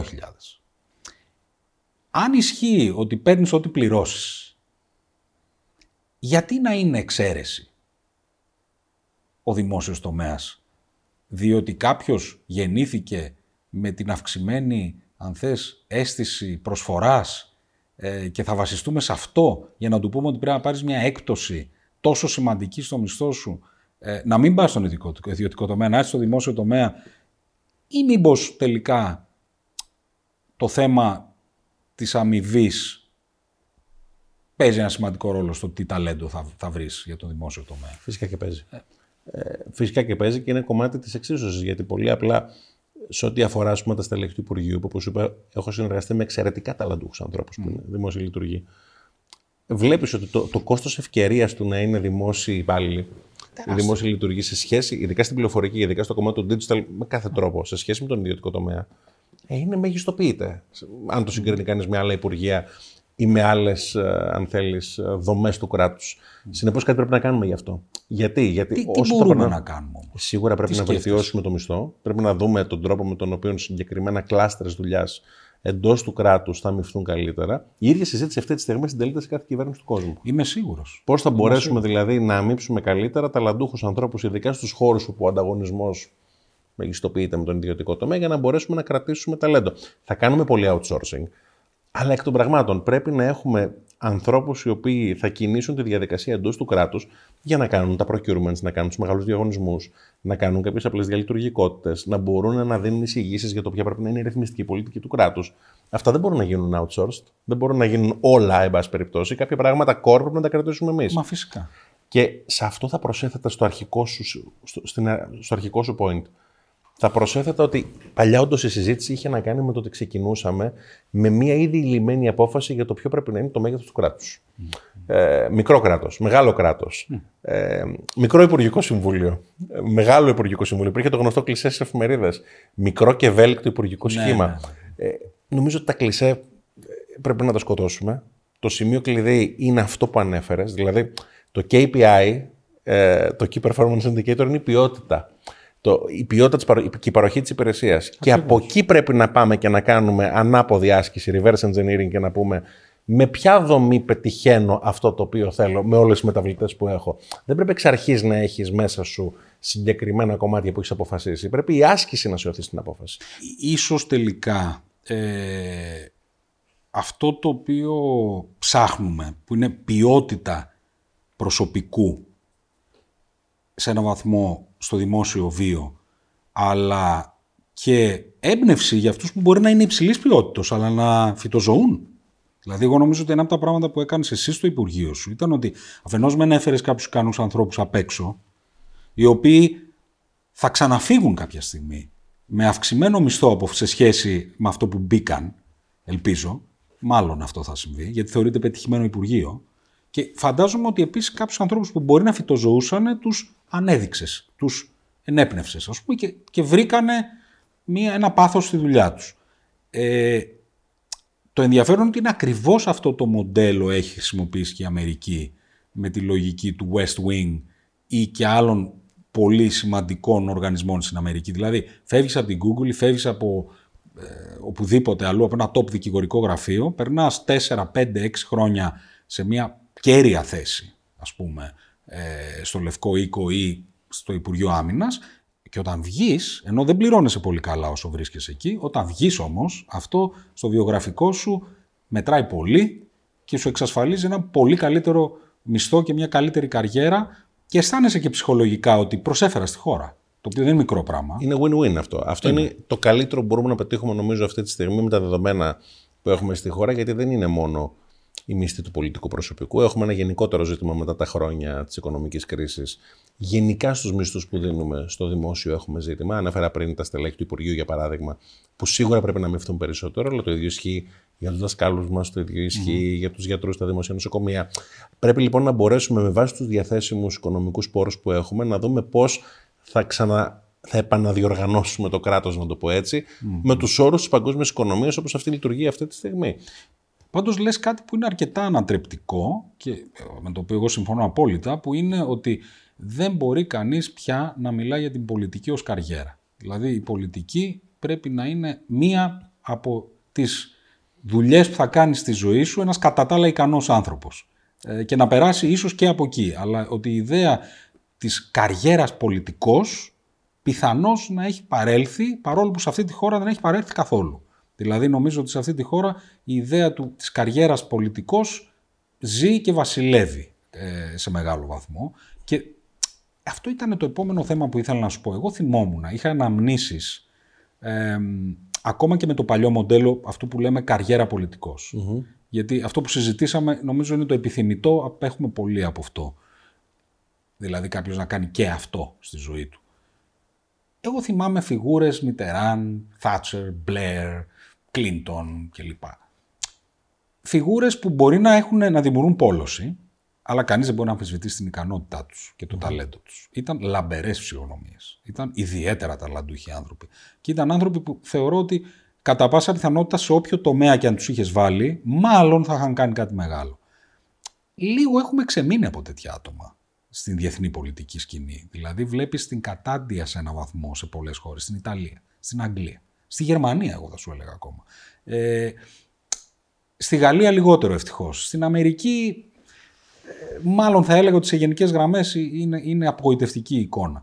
Ε, σε τι οφείλεται κατά τη γνώμη σου αυτή η, η, η τόσο κάθετη πτώση ποιότητας, αν, αν συμφωνείς ότι ισχύει; Εγώ, εγώ αισθάνομαι ότι υπάρχει τεράστια πτώση ποιότητας πολιτικού προσωπικού. Θέλεις συζήτηση αυτό. Ε... Εμένα με τρομάζει θα, θα έλεγα, θα συμπλήρωνα το πρώτο στοιχείο που ανέφερες με το ότι προσωπικά δεν ε, βρίσκω επιθυμητό το μοντέλο του πολιτικού καριέρας, να το πω έτσι, ειδικά για τη δικιά μας γενιά, ας πούμε. Νομίζω ότι είναι ε, εκτός του τι θέλει ο κόσμος, εκτός του τι μπορεί να υποστηρίξει και ο καθένας από εμάς στους ρυθμούς σημερινούς. Ε, θα προσέθετα σε αυτό ένα δεύτερο Το δεύτερο στοιχείο είναι ότι γενικά δεν πιστεύω και στους πολιτικούς γενικού σκοπού. Ότι δηλαδή νομίζω ότι έτσι όπως έχει αυξηθεί η πολυπλοκότητα κάποιων πραγμάτων, η ιδέα του ότι κάποιος σαν και εμένα, για παράδειγμα, θα έκανε για οποιοδήποτε υπουργείο, είναι λάθος. Πρέπει να εξειδικευόμαστε όπως κάνουμε και στην επιχειρηματικότητα, όπως κάνουμε και στη ζωή μας σε κάποια πράγματα, σε κάποιες πολιτικές και εκεί πραγματικά να αφήνουμε την προστιθέμενη αξία μας με έναν τρόπο συγκεκριμένο. Διεθνώς αυτό λίγο πολύ γίνεται με τον ένα με τον άλλο τρόπο περισσότερο, χωρίς να έχουμε φτάσει ακόμα εκεί που είναι το επιθυμητό.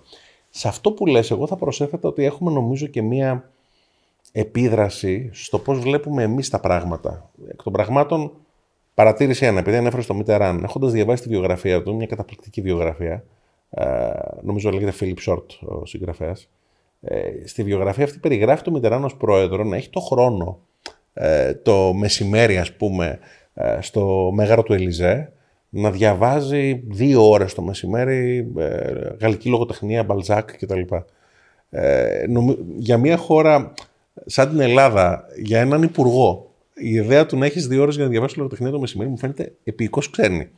Οι ρυθμοί δηλαδή, θέλω να πω, ενδεχομένως ήταν άλλοι. Αυτό είναι το ένα. Το δεύτερο είναι ότι τα social media και ο τρόπος που κάνουμε επικοινωνία πλέον, το ότι κάθε δευτερόλεπτο μπορεί κάποιος να σηκώσει ένα κινητό τηλέφωνο, να πάρει ένα βίντεο, δημιουργεί μια απώλεια ιδιωτικότητας που οι πολιτικοί της προηγούμενης γενιάς δεν είχαν. Αν τα θρήσεις όλα αυτά και με όλες τις δυσκολίες, είναι πολύ πιο δύσκολο να κάνεις πολιτική αποτελεσματικά τώρα. Ένα. Δύο, ο μύθος σε πάρα πολλές περιπτώσεις κάποιων φυσιογνωμιών και κάποιων προσώπων θεμελιώνεται στην απόσταση. Ε, δηλαδή στο να, στο να μην τους βλέπεις από πάρα πολύ κοντινή απόσταση mm-hmm. για να δεις τι αδυναμίες mm-hmm. τους και τις ατέλειές τους. Οι προσωπικότητες, για παράδειγμα, που ανέφερες, ε, ειδικά δεκαετίες του 80, δεκαετίες του 70, έχουν μια μυθολογία γύρω τους. Αλλά την εποχή εκείνη δεν υπήρχε η 24ωρη κάλυψή τους με τους όρους που υπάρχει σήμερα ενδεχομένως. Βέβαια, αν κρίνεις το αποτέλεσμα της δουλειάς τους, δεν μπορείς να συγκρίνεις το αποτέλεσμα της δουλειάς τους με το αποτέλεσμα τωρινών πολιτικών. Δηλαδή, εγώ έχω την αίσθηση ότι ολόκληροι πληθυσμοί και νομίζω τα social media σίγουρα παίξανε ρόλο. Μπερδέψανε τις Kardashians με τον πρόεδρο της Αμερικής και κλέξαν τον Τραμπ. Με τα κριτήρια που κάνουν like ή ακολουθούν follow τις Kardashians.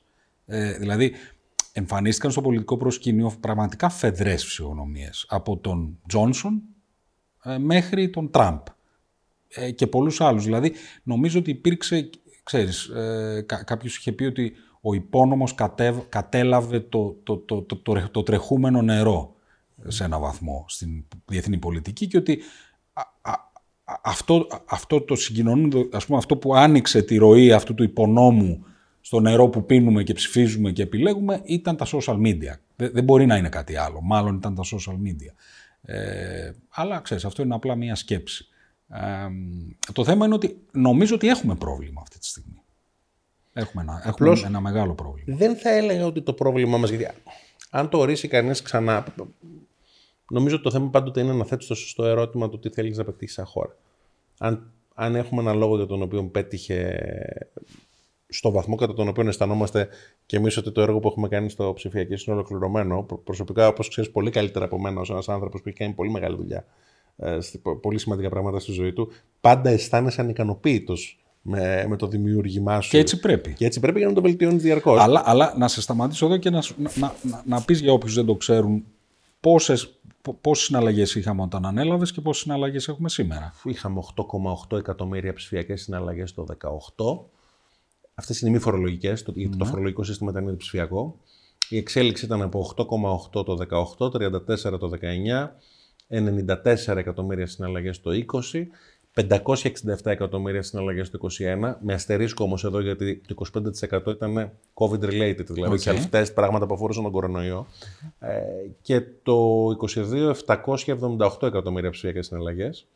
Αν προσθέσεις φορολογικές που τις μετρήσαμε για πρώτη φορά, Πάμε στα 1,2B, 1,2 δισεκατομμύρια ψηφιακές συναλλαγές. 133 Εγώ αυτό που έχω να πω είναι ότι εδώ τα πράγματα είναι ξεκάθαρα. Από 8,8, 750 εκατομμύρια. Δεν, είναι, δεν έχει γκρίζα περιοχή αυτό το πράγμα. Όχι. Αλλά... Δεν, μπορεί κανείς να πει ότι ο Πιερακάκη δεν, δεν ήταν ικανός σε αυτό που ανέλαβε να κάνει. Τελεία και παύλα. Έτσι. Σε μεγάλο βαθμό το project έχει ολοκληρωθεί. Απλώς δεν έχει γίνει όλο. Αυτό θέλω να πω. Καλά, δηλαδή, είμαι... Θέλουμε. Το, πώς το λένε, το ταβάνι είναι ο ουρανός, προφανώς. Ε, έχουμε πάρα πολύ δρόμο ακόμα. Έχουμε κάνει 1530 πλάς υπηρεσίες που έχουμε εντάξει στο GovGR. Οι περισσότερες απλουστεύονται ενώ ενσωματώνονται. Και έχουμε πετύχει κάτι που για μένα είναι εξίσου σπουδαίο, και ας μην φαίνεται ενδεχομένως εξίσου σπουδαίο. Για πρώτη φορά ξέρουμε πόσε λείπουν. Το οποίο ξέρεις δεν είναι, δεν είναι καθόλου απλό να το κάνεις. Σε όσες χώρες επισκέφτηκα τα τελευταία χρόνια και ρώτησα ε, πόσες υπηρεσίες παρέχει το κράτος σας, εξωτερικές, G2B ή G2C προς τον πολίτη. Κανένα κράτος δεν έχει κάνει αυτή την αποτίμηση. Την έχουν κάνει τράπεζες, την έχουν κάνει μεγάλες ιδιωτικές επιχειρήσεις. Mm-hmm.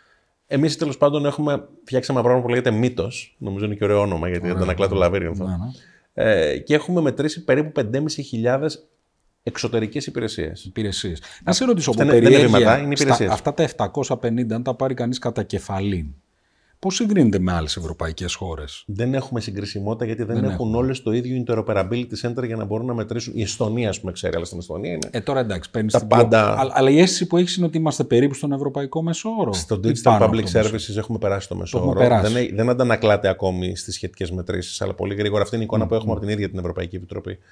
Ε, έχουμε περάσει το μέσο με έναν περίεργο τρόπο. Ε, είναι σαν να λέμε ότι έχουμε πολλά μαθήματα. Είμαστε ο μαθητής που ήταν κυριολεκτικά στο 1 ή στο 2 στα 20. mm Περάσαμε τη βάση βία μέσα σε μια τριετία. Είμαστε πάνω από τη βάση. Δεν είμαστε μαθητές του 20, είμαστε μαθητές του 11-12 εκεί. Αυτή τη στιγμή, να το πω σχηματικά. Αλλά τι γίνεται, στα μισά μαθήματα παίρνουμε 20 και στα μισά μαθήματα είμαστε ακόμη κάτω. Σε ό,τι δεν έχουμε προλάβει δηλαδή ακόμα να, να, να, διορθώσουμε και δεν το έχουμε σωστό, κάνει. Σωστό. Θεωρώ ότι με τα χρήματα του Ταμείου Ανάκαμψης με τη δρομολόγηση της στρατηγικής που έχει γίνει, μέσα σε τέσσερα χρόνια μπορούμε να έχουμε κλείσει την εκκρεμότητα πλήρως. Δηλαδή, έχουμε ακόμη missing, μας λείπουν 4.000 υπηρεσίες. Αυτό απαιτεί τριπλασιασμό της ταχύτητας. Χοντρικά. Χαίρομαι που κάναμε αυτή την παρένθεση, γιατί όπως σου είπα και στην αρχή, επειδή είναι πολύ γνωστό το έργο του Κυριάκου στο ψηφιακής μεταρρύθμισης, δεν επικεντρώνω αυτή τη συζήτηση πάνω σε αυτό, αλλά χαίρομαι που τουλάχιστον το ακουμπήσαμε. Και γιατί χαίρομαι; Χαίρομαι διότι επιτέλους ε, ε, η, η δική μου άποψη είναι ότι ναι μεν οι πληθυσμοί του πλανήτη λόγω των social media κάπου μπερδέψανε τα celebrities με τους πολιτικούς. Τα celebrities είναι για να διασκεδάζουν τον κόσμο. Οι πολιτικοί είναι για να κάνουν μια δουλειά. Δεν θες διασκεδαστές για να σου κάνουν μια σοβαρή δουλειά. Αυτό είναι σαφές. Και ας πούμε ότι αυτό είναι η ευθύνη σε μεγάλο βαθμό και των πληθυσμών που κάπου έχουν μπερδευτεί. Έτσι βάζουν στη Βουλή από χαϊκάλιδες μέχρι δεν ξέρω τι άλλο και στην Αγγλία ανάλογους καραγκιόζιδες τύπου Φαράζ ας πούμε έτσι. Ε, αλλά, αλλά ε, υπάρχει μια ατάκα ξέρεις η οποία προηγείται των social media την οποία άκουσα και έχει μια αλήθεια γιατί έχω μελετήσει λίγο ε, ε, τους πολιτικούς σε κάθε χώρα και σου λέει ότι politics is show business for ugly people. Δηλαδή, η πολιτική είναι η βιομηχανία του θεάματος για άσχημους ανθρώπους. Τι κρύβεται πίσω από αυτήν την ατάκα; Η ατάκα είναι ότι είναι άνθρωποι που είναι πάρα πολύ ανασφαλείς και φιλάρεσκοι και θέλουν με κάποιο τρόπο τη δόξα. Δεν είναι αρκετά όμορφοι για να μπουν εκεί που πραγματικά θα ήθελαν, που είναι στη βιομηχανία θεάματος. Ε, ούτε αρκετά ταλαντούχοι, με μια πολύ καλή φωνή ή δεν ξέρω τι άλλο. Οπότε πάνε στην πολιτική. Αυτό είναι λίγο, εντάξει, είναι λίγο αστείο βέβαια, αλλά έχει μια αλήθεια. Αυτό το, το έχω ακούσει να λένε στην Αμερική που λες για τη Washington και το Los Angeles. Ότι λέει, η Washington είναι το Los Angeles. Όπως το λες. Ναι, ναι. Ε, κοίτα, να, να φύγουμε από το αστείο κομμάτι, αλλά η ουσία του έχει μια σημασία. Η, ουσία έχει σημασία σε σχέση με το ποια είναι η ατομική στοχοθέτηση του καθενός. Τι ναι. θέλει να πετύχει μέσα από αυτό. Ποιου προσελκύει τελικά η πολιτική; Δηλαδή, εγώ, αυτό που με ανησυχεί, Κυριάκο, είναι ότι η πολιτική τελικά δεν προσελκύει με, με τον τρόπο που την αντιλαμβάνονται οι μαθητές, όπως σου λέω, οι φοιτητές, μεθαύριο κάποιος άλλος που είναι πιο μεγάλης ηλικίας, ε, φαίνεται να προσελκύει μια τυπολογία ανθρώπου μια συγκεκριμένη τυπολογία ανθρώπου. Ανθρώπους που μιλάνε πολύ και δεν ακούνε, ανθρώπους που είναι πολύ ανασφαλείς και πολύ φιλάρεσκοι, ανθρώπους οι οποίοι ζητούν συνέχεια την επιβεβαίωση του κόσμου μέσα από κάποια ψήφο ή κάποιο έπαινο ή κάποιο χειροκρότημα και λιγότερο ανθρώπους οι οποίοι είναι ικανοί με συγκέντρωση, οργάνωση και κάποια ταπεινοφροσύνη αλλά και με μια φιλοδοξία ουσιαστική να φτιάξουν κάτι. Σαν αυτό που φτιάξεις εσύ αν περισσότεροι άνθρωποι μπαίναν στην πολιτική με την φιλοδοξία νούμερο 2, δηλαδή ότι εγώ μπαίνω εκεί γιατί θέλω να κάνω διαφορά, θέλω να φτιάξω συγκεκριμένα πράγματα, όχι γενικά να κάνω διαφορά. Αυτό είναι εύκολο να το λέει κανείς. Θέλω να κάνω διαφορά. Θέλω να κάνω τον κόσμο καλύτερο. Καλά, εντάξει. Όλοι το θέλουν. Ε, η νούμερο ένα τάκα στα καλυστία δεν είναι αυτή. Θέλω να αλλάξω τον κόσμο, ξέρω εγώ, λένε οι διαγωνιζόμενες. Αλλά το θέμα είναι, δεν νομίζω ότι αυτό επικρατεί. Επικρατεί το πρώτο. Εγώ έχω βρει πολλαπλές τυπολογίες, θα έλεγα. Α, έχεις βρει, okay. ε, υπάρχουν, υπάρχει και η πρώτη, υπάρχει και η δεύτερη. Υπάρχουν άνθρωποι οι οποίοι, στους οποίους κυριαρχεί, αν θέλεις, η διάθεση για τοπική προσφορά που έχει mm. να κάνει με ένα πολύ συγκεκριμένο πρόβλημα. Mm. Άλλοι είναι πιο agenda driven, έχουν τους ενδιαφέρει ένα, mm. μια συγκεκριμένη θεματολογία. Νομίζω ότι ο πιο ενδιαφέρον διαχωρισμός που θα πρέπει να κάνουμε στο τέλος της ημέρας, ο οποίος αφορά και την πολιτική, αλλά αφορά και αν θέλεις άλλους, ε, άλλες αποστολές που μπορεί να έχει ο καθένας μας στη ζωή του. Ε, έχει να κάνει με το αν εν τέλει όλο αυτό είναι για σένα ή αν όλο αυτό είναι για το αποτέλεσμα που θα παράξεις και το οποίο θα μιλήσει εν τέλει για σένα. Έτσι.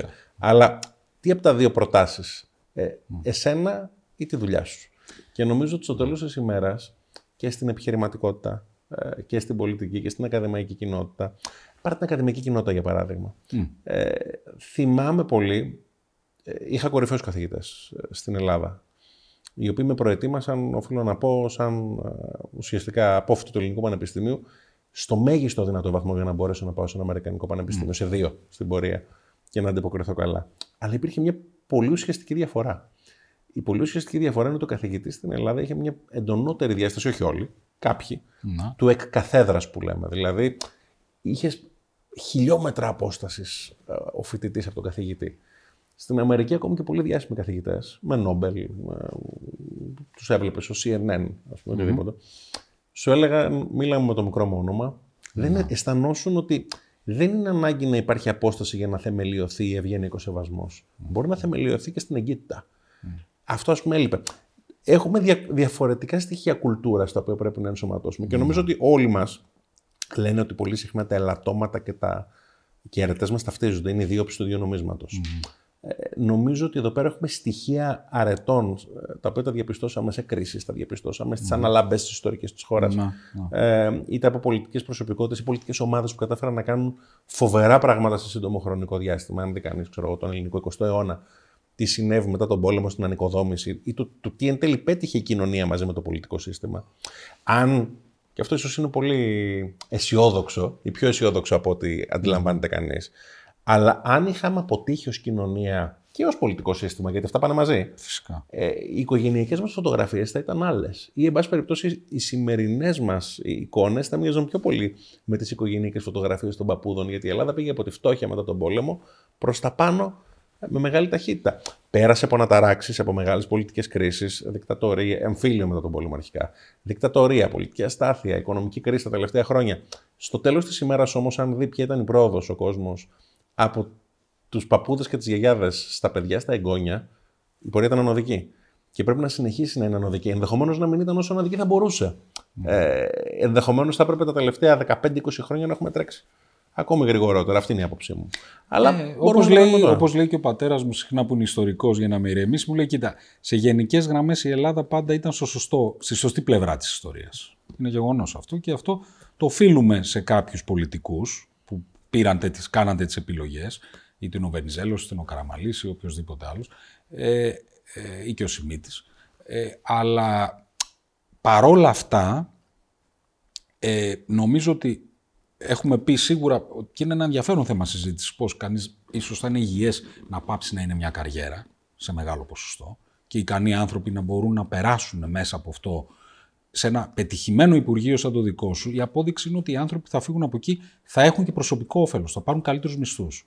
Αν υπήρχαν πιο πολλά υπουργεία τέτοιου τύπου, που να κάνουν πολύ καλή δουλειά και να έχουν πολύ καλό όνομα, αυτό θα, θα, προσκα... θα, θα, θα προσέλκυε και περισσότερους ανθρώπους που ε, θα περάσουν και από εκεί για τέσσερα χρόνια. Θα περάσουν και από εκεί για έξι χρόνια. Αλλά δεν υποτιμώ καθόλου σε όλο αυτό την αξία του παραδείγματος. Και τώρα αυτό χωρίς καμία διάθεση ναι. κολακίας. Ε, Γνωρίζεις καλά ότι αν δεν ήσασταν κάποιοι άνθρωποι να ξεκινήσετε την εξίσωση του τι είναι το startup οικοσύστημα στην Ελλάδα και να δώσετε ίδιο παράδειγμα, ε, να ξεκινήσετε κάποιες εταιρείες, να τις κάνετε να μεγαλώσουν στην πορεία, να κάνετε πετυχημένα exits, δύσκολα θα ακολουθούσε η επόμενη φορνιά και Έχεις απόλυτο δίκιο. Έχεις απόλυτο δίκιο. Και, και νομίζω ότι πρέπει να κάνουμε κι εμείς. Εγώ σε, προσκάλ, σε προσκάλεσα εδώ σήμερα γιατί θεωρώ ότι είσαι δικός μας με αυτή την έννοια. Ότι και εσύ έκανες το αντίστοιχο σε έναν τομέα, σε έναν χώρο, το δημόσιο βίο, που δεν το έχει ξανακάνει κάποιος ακριβώς με αυτόν τον τρόπο. Υπήρχαν κάποιοι, αλλά ήταν τόσο παλιά που πολλοί δεν τους θυμούνται ακριβώς.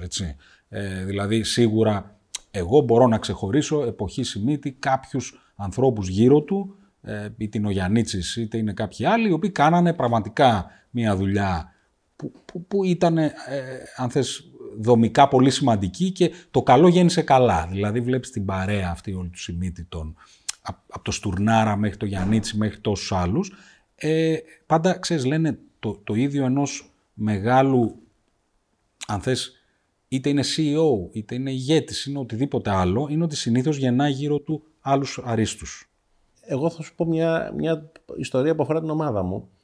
Όταν ε, ξεκινούσαμε να στήσουμε το Υπουργείο Ψηφιακής Διακυβέρνησης, εκ των πραγμάτων τα βασικά αναγνώσματα αφορούσαν τι είχαν κάνει αντίστοιχες ομάδες στο εξωτερικό. Έτσι. Τι Μοράιλι, ε, πώς δουλεύει το digital, ποια είναι τα σύλλαμπα από συγκεκριμένα μαθήματα ψηφιακής διακυβέρνησης του εξωτερικού. Υπήρχε μόνο ένα πολιτικό παύλα ιστορικό κείμενο μέσα σε όλα αυτά που έπρεπε να το διαβάσουν όλοι. Ήταν η υπουργική θετία του Κωνσταντίνου Καραμαλή 52-55 στα δημόσια έργα. Ε, και δεν το βάζουμε πολιτικούς όρους, το βάζουμε τη διάσταση την πραγματολογική. Τι χτίστηκε. Mm-hmm. Έβλεπες ότι η ομάδα α, του Καραμαλή τότε, με τον τρόπο που συνεχίστηκε μετά, στην πορεία του χρόνου, μέσα σε λίγα χρόνια μια Ελλάδα που ήταν γκρεμισμένη, ε, κατάφερε και οικοδομήθηκε. Αξιοποιώντας τα χρήματα του σχεδίου Μάρσαλ, τη λογική του δόγματος Τρούμαν. Αυτή είναι όμως η δουλειά, να διαβάζεις τους γεωπολιτικούς ανέμους ε, και να μπορείς να σφυριλατεί μεγάλες αλλαγές στη καθημερινότητα της χώρας. Και έχουμε και άλλα παραδείγματα έτσι, από το πώς ενσωματώσαμε τους πρόσφυγες mm. ε, τότε, από τις μεγάλες μεταρρυθμίσεις του Βενιζέλου. Mm. Ο στόχος, νομίζω, εδώ είναι πάρα πολύ απλός. Να έχουμε κυρίως την πεποίθηση και την πίστη ότι κάποια πράγματα μπορούμε να τα πετύχουμε. Δηλαδή, αν κάναμε οι δυο μας αυτή τη συζήτηση και ήμασταν στη διανέωση ε, τότε, εσεί στο Εποπτικό Συμβούλιο, εγώ διευθυντής ερευνών, και λέγαμε ότι θα γίνει παγκόσμια πανδημία. Και σε περίπτωση παγκόσμιας πανδημίας βάζαμε quiz. Η Ελλάδα, η Βαβαρία ή η Μασαχουσέτη θα κάνουν το αρτιότερο σύστημα εμβολιασμού που δεν θα έχει πρόβλημα downtime ούτε ένα λεπτό. Ε, ούτε εσύ ούτε εγώ θα ψηφίζαμε την Ελλάδα. Αποκλείεται, ναι, Ε, θα, θα λέγαμε κατά βάση πιθανότητα η Μασαχουσέτη. Ε, ίσως η Βαβαρία. Εδώ λοιπόν συνέβη το, το εξής: συνέβη το ότι το ελληνικό σύστημα θεωρήθηκε ένα από τα καλύτερα στον κόσμο. Η Βαβαρία είχε μεγάλο πρόβλημα για πάρα πολλές εβδομάδες με τηλεφωνικά κέντρα που είχαν ζήτημα. Και στην πολιτεία της Μασαχουσέτης, καλά-καλά είχε προβλήματα η ίδια η πλατφόρμα, η ψηφιακή πλατφόρμα που στη Μασαχουσέτη. Ναι. Αυτό αντανακλά ότι έχουμε πολύ ικανούς και άξιους ανθρώπους, όπως αυτοί που δουλεύουν στις εταιρείες τεχνολογίας στη χώρα μας. Το δικό τους ταλέντο βασικά απελευθερώσαμε. Ε, και, και να σου πω και κάτι, εκτός από το δικό σου Υπουργείο, ε, φάνηκε και η ικανότητα του στρατού. Βεβαίως. Έτσι. Ήταν Δηλαδή, πολύ σοφή επιλογή να φέρουμε. Και θέλω να αναφέρω και το όνομά του, τον ταξίαρχο, τον κύριο Περί. Ο τρόπος με τον οποίο αυτό συνέβη είναι το ότι όταν σχεδιάζαμε το σύστημα και προσπαθούσαμε να βρούμε πώς θα δουλέψουν τα logistics του εμβολίου, ε, ήταν η πιο δύσκολη άσκηση εφοδιαστική αλυσίδας μετά το δεύτερο παγκόσμιο πόλεμο. Μείον 70 βαθμοί Κελσίου, εμβόλιο Pfizer, πέντε σημεία στη χώρα που να μπορούν να το κάνουν store, να το τοποθετήσεις, και από εκεί έπρεπε να φεύγεις σε νη σημεία και είχε διάρκεια πέντε μέρες που άντεχε εκτός ψυγείου. Οπότε λέμε, ποιος μπορεί αυτό το πράγμα να το λύσει ως άσκηση; Εμείς, σε συνεργασία με τον ιδιωτικό τομέα, βρήκαμε τους εφοδιαστικούς Ναι. αλγορίθμους. Βρήκαμε ότι έμοιαζε με τη λογική του γάλακτος, ας πούμε, πέντε ημερών ένα εμβόλιο που διαρκεί πέντε μέρες Ναι, ναι. για να Ναι. λειτουργήσει ο Ναι, ναι, ναι, εφοδιαστικός αλγόριθμο. Ναι, ποιος θα το έτρεχε; Και μίλησα τότε με τον στρατηγό, τον κύριο Φλόρο, μας σύστησε στον κύριο Περί, τον αρμόδιο ταξίαρχο ε, του στρατού, και ο, κύριος, ο ταξίαρχος έτρεξε όλο το σύστημα αυτό για να μπορέσουν να λειτουργήσουν τα logistics. Ήταν μια αρτιότατη άσκηση. Ήταν συνολικά. φανερό, ξέρεις, στον κοινό πολίτη η παρουσία του στρατού. Ήταν πολύ, πολύ φανερή. Δηλαδή, το σύστημα, η πειθαρχία και η σοβαρότητα που, αντι... που έβρισκε κανείς στην ατμόσφαιρα, όπως εγώ πήγα να εμβολιαστώ στο, στο Μαρούσι, στο μεγάλο εμβολιαστικό, Στην Προμηθέα. ήταν φανερή. Ήταν φανερή. Επίσης ήταν ένστολη. Το οποίο, ξέρεις, και αυτό δίνει, αν θες, μια, Αίσθηση. μια αίσθηση ασφάλειας έτσι, και μια αίσθηση τάξης. Ε, έχεις απόλυτο δίκιο σε αυτό. Ένα σημείο που νομίζω αξίζει να τονιστείς σε σχέση και με όλη αυτή τη συζήτηση για το σύστημα εμβολιασμού και το τι η Ελλάδα μπορεί να πετύχει. Σε κάποια πράγματα, όπως είπα, έχουμε πάει πολύ καλά, σε κάποια άλλα έχουμε ακόμη εκκρεμότητες να λύσουμε. Δεν συνειδητοποιεί ο κόσμος πολύ συχνά πω κράτη τα οποία έχουν ας πούμε, έναν εξαιρετικό ιδιωτικό τομέα. Αν πάρουμε για παράδειγμα την Ομοσπονδιακή Κυβέρνηση των ΗΠΑ, θα διαπιστώσει κανείς πως με εξαίρεση το κομμάτι που αφορά την ε, εθνική τους ασφάλεια ή τη φορολογία, σε όλα τα υπόλοιπα κομμάτια δεν είναι ψηφιοποιημένο με όρους 2023, είναι πολύ πίσω. Η Ομοσπονδιακή Κυβέρνηση της Γερμανίας, το ίδιο. Δηλαδή, πολλά κράτη μπορεί να έχουν πολύ καλές επιδόσεις. Οι ΗΠΑ έχουν Silicon Valley, για να μην πάμε μακριά. Μπορεί να έχουν εξαιρετικές επιδόσεις στην έρευνα ή σε θέματα που αφορούν τον ιδιωτικό τομέα. Μπορεί όμως το κράτος με την έννοια αυτού που- που προσπαθούμε να κατοχυρώσουμε εμείς, τον επανασχεδιασμό του κράτους βάζοντας τον πολίτη και την επιχείρηση στο επίκεντρο, δηλαδή να μην έχουμε 15 γραφειοκρατικά βήματα σε κάτι που θέλουμε να κάνουμε, να έχουμε ένα και να είναι ψηφιακό, να το πω έτσι. Δεν το έχουν κάνει ακόμη και προσπαθούμε ο ένας να μάθουμε από τον άλλο για να μπορέσουμε να φτάσουμε, αν θέλεις, σε αυτόν τον προορισμό. Ελάχιστα κράτη όμως το έχουν πετύχει. Πάντως, κοίτα, ε, ε, ε, αυτό νομίζω είναι και λίγο, ξέρεις, έχει να κάνει καμιά φορά με αρχίσει πιο αργά, έχεις κάποια πλεονεκτήματα. Βέβαια. Γιατί ε, δεν έχεις αυτό που λένε legacy συστήματα ή παλιά συστήματα τα οποία πρέπει να εξυγχρονίσεις. Οπότε, ξέρεις, αυτό είναι, είναι αισιόδοξο, διότι ακόμα και αν έχεις μείνει πίσω, όπως είχαμε μείνει εμείς πίσω στην ψηφιακή διακυβέρνηση, τελικά όποτε και αν το πιάσεις, αν το κάνεις σωστά, ε, έχεις κάποια μειονεκτήματα που άργησε, αλλά έχεις και πλεονεκτήματα γιατί είσαι ένα βήμα μπροστά, γιατί χρησιμοποιείς και την τελευταία τεχνολογία που είναι διαθέσιμη για αυτή τη δουλειά. Έτσι. Έχει κάποια πλεονεκτήματα. Εδώ είναι η σύγκριση. αν Ή, εν πάση έπρεπε- περιπτώσει, ποτέ δεν είναι αργά. Ποτέ δεν είναι αργά σίγουρα, αλλά εδώ είναι η σύγκριση που μπορεί να γίνει ανάμεσα σε δύο ας πούμε, ε, διαφορετικές περιπτώσεις. Εμβόλιο, ε, Εθνικό Σύστημα Εμβολιασμού, εύκα, συντάξεις. Γιατί στη μια περίπτωση, ναι, μεν ήταν η δυσκολότερη άσκηση, ναι, μεν απαιτούσε σχεδιασμό που σε άλλα κράτη απέτυχε, αλλά σε τελική ανάλυση είχες μια λευκή κόλλα χαρτί για να μπορέσεις να το σχεδιάσεις. Στον ΕΦΚΑ είναι το τελείως ανάποδο. Είχε φτιαχτεί ένα ασφαλιστικό ταμείο μετά από τη συγχώνευση, τη θεωρητική συγχώνευση όλων των ασφαλιστικών ταμείων που υπήρχαν, ε, αλλά στην πραγματικότητα τα συστήματα ποτέ δεν είχαν συγχωνευτεί καθ' αυτά. Και έτσι ήμασταν στην τρομακτική ηρωνία να μπορούμε σαν κράτος να πληρώσουμε όλες τις συντάξει αύριο, αν, αν θέλαμε, αλλά να μην έχουμε την πληροφορία του ποια πρέπει να είναι η σύνταξη του Πιαρακάκη και του ποια πρέπει να είναι η σύνταξη του Βερέμι. Γιατί δεν είναι ψηφιοποιημένη η ασφαλιστική τους ιστορία για να μπορεί να πατηθεί ένα κουμπί και να βγει σε ένα λεπτό. Αυτό απαιτεί το να γίνει. Ε, ιδανικά πρέπει να γίνει ψηφιοποιημένα, γι' αυτό και ψηφιοποιούμε τα συστήματα για να βγαίνει αμέσως. Τώρα έχει γίνει με έναν τρόπο που είναι ο second best. Οι, οι κύριε συντάξεις βγαίνουν στο δίμηνο κατά μέσο όρο, αλλά γίνεται με μεγάλη συμβολή του ανθρώπινου παράγοντα εντός του οργανισμού. Στην πορεία όμως όλα αυτά πρέπει να είναι ψηφιοποιημένα, να παράγουν δεδομένα και πολύ γρήγορα να μπορεί να εκδίδεται μια σύνταξη. Εδώ είναι τα legacy συστήματα που λέμε. Legacy συστήματα μεταφορικά. Σε κάποιες περιπτώσεις μπορεί να έχεις ένα παλιό σύστημα πληροφορικής, σε κάποιες περιπτώσεις να έχεις ένα παλιό σύστημα Σωστό. το οποίο να μην είναι πληροφορικής, αλλά να είναι ένας παλιός τρόπος σκέψης ή μια παλιά λειτουργία. Επίσης, νομίζω ότι στην Ελλάδα για πολλά χρόνια και αυτός ο κατακαιρματισμός ή το σπασμένο τηλέφωνο εξυπηρετούσε επίσης κάποιους. Με την έννοια ότι αν θες να κάνεις χάρη σε κάποιον, ε, σε συμφέρει να υπάρχουν κάποιες δυσκολίες, τις οποίες μπορείς να λύσεις εσύ και να πάρεις κάποιο χαρτζηλίκι. Ε, το οποίο νομίζω στην Ελλάδα έπαιζε πάρα πολύ αυτό. Δηλαδή υπήρχε μια αντίσταση στο να γίνουν σε πολλούς τομείς πιο εύκολα τα πράγματα για τον πολίτη, γιατί αυτό θα αφαιρούσε, αν θες, και το φιλοδόρημα ή πες το πώ θες, κάποιων ενδιάμεσων που παίζαν αυτό το ρόλο του, του ε, ας πούμε διεκπαιρεωτή, ξέρω εγώ. Αλλά εν πάση αυτά είναι γνωστά, δεν, δεν νομίζω ότι και, και μπορεί να ισχύουν και σε άλλες χώρες, δεν το ξέρω. Εγώ θα έβαζα περισσότερο τη διάσταση ότι το κράτος γενικά δεν έχει σχεδιαστεί. Το κράτος έχει προκύψει. Έχει προκύψει. Έχει προκύψει ως αποτέλεσμα χιλιάδων διάσπαρτων μικροσχεδιασμών. Σωστά. Και έτσι στο τέλος καταλήγει σε μια διαδικασία η οποία δεν έχει κανένα λόγο να είναι τόσο γραφειοκρατική, να πρέπει να διεκπαιρεώσει 15-20 βήματα σε κάποια γεγονότα. Ε, και εδώ είναι το δεύτερο σημείο σε σχέση και με αυτό που λες, ότι δεν είχε υπάρξει ποτέ μέχρι σήμερα, ή μπας περιπτώσει μέχρι το 19, κάποια δομή που να έχει την αρμοδιότητα που να λύσει αυτό το προβλημα ε, Γιατί, γιατί υποτίθεται ότι κάθε δομή, το κάθε Υπουργείο, ο κάθε οργανισμός λύνει τα του οίκου του. Ναι, αλλά σε ένα γεγονός της ζωής μας, τα πράγματα δεν είναι διαρθρωμένα γύρω από την εφορία ή γύρω από το ασφαλιστικό ταμείο ή γύρω από το Υπουργείο ΤΑΔΕ, ΔΙΝΑ ή οτιδήποτε. Είναι κάποια βήματα αφορούν το ένα Υπουργείο, κάποια βήματα αφορούν την άλλη υπηρεσία. Άρα έπρεπε να υπάρχει ένας κεντρικός μηχανισμός που να μπορεί αυτά να τα επιλύει χρησιμοποιώντας τον νόμο και την τεχνολογία. Αυτή ήταν η σύλληψη. Ε, η σύλληψη δεν ήταν ιδιαίτερα δύσκολη. Ε, αν κανείς ορίσει ότι είναι αυτό το πρόβλημα, μπορούσε να καταλήξει το αποτέλεσμα. Το δύσκολο ήταν η εφαρμογή. Γιατί σε πάρα πολλές περιπτώσεις, ειδικά στην αρχή, προ-COVID, ας πούμε, στις πρώτες ναι, ναι, που ναι, κάναμε ναι. αλλαγές, εδώ σου κρύβω ότι υπήρχε πολύ μεγάλη ταλαιπωρία για να μπορέσουμε. Αντίσταση να... δηλαδή. Κυρίως όμως όχι με την έννοια που θα έλεγε ένας πολιτικός επιστήμονας interest-based, δηλαδή με βάση το συμφέρον. Υπήρχε μια αντίσταση κυρίως κουλτούρας. Αυτό που πηγαίναμε να κάνουμε φαινόταν περίεργο δεν μπορούσε να γίνει απολύτως. Ήταν κουλτούρα ή οκνηρία; Εγώ θα έλεγα περισσότερο κουλτούρα. κουλτούρα. Γιατί στο τέλος mm. της ημέρας ήταν όταν, όταν έγινε αντιληπτό το τι θέλουμε να κάνουμε πρώτον και ο κόσμος το αγκάλιασε δεύτερον, το αγκάλιασε και η διοίκηση. Mm. Τώρα η διοίκηση έχει αγκαλιάσει αυτές τις αλλαγές. Mm. Γιατί αισθάνονται ότι ενδυναμώνει και τη δική τους δουλειά.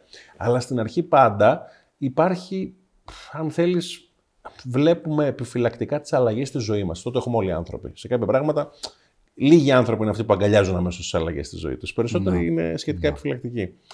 Εδώ λοιπόν είχαμε ένα τέτοιο τύπο φαινόμενο. Ε, νομίζω όμως ότι κάθε εβδομάδα που περνάει, κάθε νέα αλλαγή που μπαίνει στη ζωή μας μπαίνει ευκολότερα σε αυτό το πεδίο. Ε, εγώ λοιπόν ήθελα να σε ρωτήσω λίγο την, ε, η, η άποψή σου για το πώς μπορεί να έρθει ε, η αξιοκρατία να κατά κάποιο τρόπο διαλύσει σιγά σιγά αυτό το σύμπλεγμα βαθέως κράτους αναξιοκρατίας. Εγώ θα βάζα δύο παράμετρους σε αυτό. Η μία παράμετρος είναι το να μπορείς να μετράς. Ό,τι δεν μπορείς να μετρήσεις δεν μπορείς να μεταρρυθμίσεις. Και μεγάλο κομμάτι της δουλειάς που προσπαθούμε να κάνουμε εμείς εν τέλει είναι να παράξουμε δεδομένα για τα πάντα εντός του κράτους. Για παράδειγμα, στη δικαιοσύνη που λέμε ότι πρέπει να έχουμε ταχεία και ποιοτική απονομή δικαιοσύνης αν δεν ξέρουμε πραγματικά ποιοι είναι οι χρόνοι εμού, αν είμαι αρμόδιος λειτουργός της δικαιοσύνης, πώς μπορούμε πραγματικά να αξιολογήσουμε, να βελτιώσουμε, να ρυθμίσουμε, όχι στο μικρό επίπεδο, στο ατομικό επίπεδο αναγκαστικά, στο μάκρο επίπεδο πρέπει να πάμε στο μικρό. Πώς λειτουργούν οι νόμοι, πώς λειτουργούν τα κίνητρα. Πρέπει να μετράμε τα πάντα. Αν δεν μετράμε τα πάντα, δεν μπορούμε να κάνουμε τίποτα. Άρα, ένα μεγάλο κομμάτι της χώρας που ήταν εκτός αυτής της λογικής, με όλα αυτά τα συστήματα τα οποία θα αποκτήσουμε τώρα, η χώρα αποκτάει ERP για πρώτη φορά. Όπως ε, οποιαδήποτε επιχείρηση γνωρίζουμε έχει συστήματα ERP. Το Γενικό Λογιστήριο του κράτους είχε ένα σύστημα ERP, αλλά όχι αυτό που πρέπει να έχει μια, μια πολιτεία, ένα κράτος. Το παίρνουμε τώρα. Ήταν ε, το τεμικό έργο για πάνω από 15 χρόνια στην Ελλάδα και το περιμέναμε. Ή άλλου τύπου συστήματα. Συνεπώς και στα ιατρικό φάκελο και στο θέμα της φορολογίας και στο θέμα της δικαιοσύνης, και στα θέματα δικαιοσύνης θα μετρήσουμε τα πάντα. Και μετά, αφού ε, αποκτήσουμε αυτά τα συστήματα, έρχεται η αξιολόγηση. Γιατί χωρίς αξιολόγηση πραγματικά, η οποία ξανά είναι κάτι που το συζητάμε για πάρα πολλά χρόνια, ξεκινήσαμε σαν κυβέρνηση να εντάσσουμε την αξιολόγηση σε θέματα πεδίου. Νομίζω ότι έχουμε δει με πολύ τραγικό τρόπο, με μοιραίο τρόπο τι σημαίνει βαθύ κράτος το τελευταίο χρονικό διάστημα. Όπως υπήρχε αυτή η συζήτηση που αφορά τα τέμπη, ε, το λεγόμενο 30% της σύμβασης που δεν είχε ολοκληρωθεί, για να το πω σχηματικά, υπάρχουν πολλά 30% στη χώρα. Και αυτό δεν μπορεί να είναι δικαιολογία για οποιονδήποτε πολιτικό, για οποιονδήποτε κυβερνητικό. Πρέπει πολύ απλά να σαρώσουμε όλοι τα 30%. Και ο τρόπος για να γίνει αυτό είναι με λίγα λόγια και πολλή δουλειά. Αξιολόγηση, data, μέτρηση και ταχύτητα. Ταχύτητα, ταχύτητα, ταχύτητα. Γιατί διαφορετικά δεν υπάρχει άλλος μηχανισμός. Και, και τοποθέτηση τελικά άξιων ανθρώπων. Αυτό ξαναγυρνάμε σε αυτό το οποίο λέγαμε. Δηλαδή, είναι δεδομένο ότι ένας άνθρωπος στον ιδιωτικό τομέα αξιολογεί διαρκώς τους συνεργάτες του. Είναι δεδομένο, γιατί είναι θέμα προσωπικού συμφέροντος αυτό. Ε, δεν είναι θέμα ταμπού η αξιολόγηση. Είναι κάτι το οποίο κάνει ε, όπως πλένει τα δόντια του κάθε μέρα. Ε, γιατί από αυτό εξαρτάται η τύχη είτε του περιπτέρου του, είτε μιας μεγάλης επιχείρησης που μπορεί να τρέχει. Είναι δεδομένο αυτό. Αυτό για κάποιο λόγο δεν συνέβαινε στο δημόσιο για πολλά χρόνια και νομίζω ότι έχεις πολύ δίκιο ότι όλα ξεκινάνε από τη μέτρηση. Και να πω κάτι το οποίο εγώ το βρήκα αισιόδοξο. Δηλαδή, ποια ήταν η πιο μισητή κατηγορία επαγγελματιών στην Ελλάδα από Έλληνες και ξένους, οι ταξιτζίδες, επί χρόνια. Αγενείς, ε, τους κατηγορούσαν ότι ξέρεις, υπερχρεώνουν, ότι κάνουν το ένα, ότι κάνουν το άλλο, ότι μόλις εμφανίστηκε το taxi beat τότε, θυμάμαι, και είχε αξιολόγηση από τον πελάτη και βάσα αστεράκια. Και μετά όταν έψαχνες για ταξί, σου ερχόταν Προφανώς μόνο αυτοί που είχαν από χι αστέρια και πάνω και οι άλλοι δεν εμφανίζονταν καν, ξαφνικά άλλαξε η συμπεριφορά των ταξιτζίδων. Δεν ήταν διαφορετικοί άνθρωποι. Οι ίδιοι άνθρωποι ήταν, οι οποίοι άρχισαν να αξιολογούνται. Και άρχισαν να αξιολογούνται μαζικά από, τον, από τους ίδιους πελάτες τους. Και φτάσαμε από έναν ταξιτζή, ο οποίος βρώμαγε τα αμάξι του, έβριζε όλη μέρα, σου έλεγε θεωρίες συνωμοσίας και εγώ δεν ξέρω τι, και σε έκλεβε και στο τέλος, να πάμε σε ταξιτζίδε οι οποίοι σου σερβίρανε καπουτσίνο, όπως το λένε, εσπρέσο μέσα στο ταξί τους. Είχαν WiFi, ε, μύριζε, μοσχομύριζε το ταξί τους και ήταν πάρα, πάρα πολύ καλοί επαγγελματίες. Μιλώντας μια μέρα σε έναν τέτοιο ταξιτζή ε, του, του Beat, μου λέει να σου πω κάτι, ρε φίλε. Μου ξαναέδωσε, μου λέει, αυτή η ιστορία ε, περηφάνεια για τη, για τη δουλειά μου. Γιατί μ' αρέσει που κάνω μια προσπάθεια και που ανταμείβομαι μετά, δεν θυμάμαι ποιο ήταν, τα πέντε αστέρια ήταν το τέλειο. Γουστάρω μου λέει που βλέπω σχόλια από κάτω ότι παιδιά ο τύπος είναι θεός, με κέρασε καφέ. Και είναι λογικό έτσι, είναι πολύ λογικό. Αυτό από τη μία σου, σου, σου, δείχνει, ε, ξέρεις, πόσο ε, σημαντική είναι η αξιολόγηση, από την άλλη σου, πιθανώς να σου λέει ότι πόσο πιο εφικτό από ό,τι νομίζουμε μπορεί να είναι, ε, μπορεί να είναι η αναμόρφωση αυτού του περίφημου αναξιοκρατικού βαθέως κράτους. Έτσι. Εγώ θα προσθέσω σε αυτό που λες και μια άλλη διάσταση. Η άλλη διάσταση έχει να κάνει με το ποιος πρέπει να είναι ο δόκιμος επαγγελματικός προσανατολισμός για τα παιδιά μας ή για mm. τα παιδιά στα οποία μίλησες στο σχολείο που επισκέφθηκες πρόσφατα. Εμένα, αν με ρωτήσουν ποτέ τα παιδιά μου που το παίρνουν τώρα πολύ μικρά, ε, με τι να ασχοληθούν, ιδανικά θα ήθελα να μην με ρωτήσουν, θα ήθελα να το, να το διαλέξουν ολομόναχα θα είναι να είναι καλοί επαγγελματίες σε ό,τι και αν διαλέξουν. Αυτό δηλαδή, αν πρέπει να είσαι ευτυχισμένος με τη δουλειά σου, να αισθάνεσαι αίσθηση του σκοπού στη δουλειά σου και να αισθάνεσαι περηφάνεια για τη δουλειά σου. Πρέπει να φύγουμε από τα. Υπήρχαν τα παλιά ταμπού με τις συγκεκριμένες σχολές. Ε, Ω γιος γιατρού και δικηγόρου, μπορώ να πω ότι ο βασικός επαγγελματικός προσανατολισμός στην Ελλάδα ήταν να γίνεις γιατρός δικηγόρος για πάρα πολλά χρόνια. Ναι. Ε, αλλά νομίζω ότι αυτή τη στιγμή πρέπει να πάμε σε αυτή την κουλτούρα που περιγράφεις. Έχεις πολύ δίκιο. Καλό επαγγελματία. Ένας καλός φίλος μου μου έλεγε ότι το casting είναι ωραίο στην Αμερική, διότι δεν έχει τελικά, δεν υπάρχει ρατσισμός εισαγωγικά ή σοβινισμό γύρω από το τι επάγγελμα κάνεις, αρκεί να το κάνεις καλά. Υπάρχει σοβινισμός και ρατσισμός για αυτούς που δεν κάνουν καλά τη δουλειά τους. Αλλά όχι για το τι δουλειά κάνουν. Οπότε συμφωνώ πολύ με αυτό που λες. Η, η ωραία ιστορία σε αυτό είναι το ότι θυμάμαι το Πανεπιστήμιο, όπου έχει πάει ο πρόεδρος Κέννεντι στην NASA. Έχει συναντήσει ε, ένα στέλεχος της εταιρείας που ασχολείται με την καθαριότητα των υποδομών. Ε, του λέει καλημέρα σας. Ε, με τι ασχολείστε, και λέει Προσπαθώ να συμβάλλω, κύριε Πρόεδρε, στο να φτάσει ένας άνθρωπος στο φεγγάρι. Δηλαδή η αίσθηση του σκοπού που μπορεί να έχει ένα μέλος μιας ομάδας, ότι όλοι είμαστε κομμάτι ενό κοινού στόχου και μιας κοινή αποστολής. Αυτό είναι, αυτή είναι μια κουλτούρα που πρέπει να την αποκτήσουμε. Νομίζω ότι εδώ οι νεότεροι, η νέα γενιά την αποκτά αυτή την κουλτούρα ευκολότερας στου παλιότερε. Δηλαδή εγώ... βλέπω ότι αγκαλιάζουν την έννοια του καλού επαγγελματία. Και εγώ το βλέπω. Ε, σου λέω, δηλαδή το βλέπω γύρω μου. Πηγαίνεις σε ένα εστιατόριο, τα νέα παιδιά είναι πάρα πολύ πιο ευγενικά και φαίνεται να έχουν μεγαλύτερη, ας το πούμε, περηφάνεια για αυτό που κάνουν. Ε, φυσικά νομίζω ότι ισχύει και αυτό που λέγαμε πριν, ότι θα κάνουν πολλά επαγγέλματα στη ζωή τους και ελπίζω να μην κάνουν μόνο αυτό, αλλά τουλάχιστον όσο το κάνουν, θα το κάνεις σωστά και με αγάπη. Και αυτό συνήθως θα σε οδηγήσει και στο επόμενο βήμα. Ε, και ε, ε, είναι ενδιαφέρον τελείως τυχαία, χωρίς να το συνονοηθούμε. Ε, είχα, έχω βάλει εδώ πέρα την αφίσα του Κέννεντι που σου δείξα όταν μπήκαμε.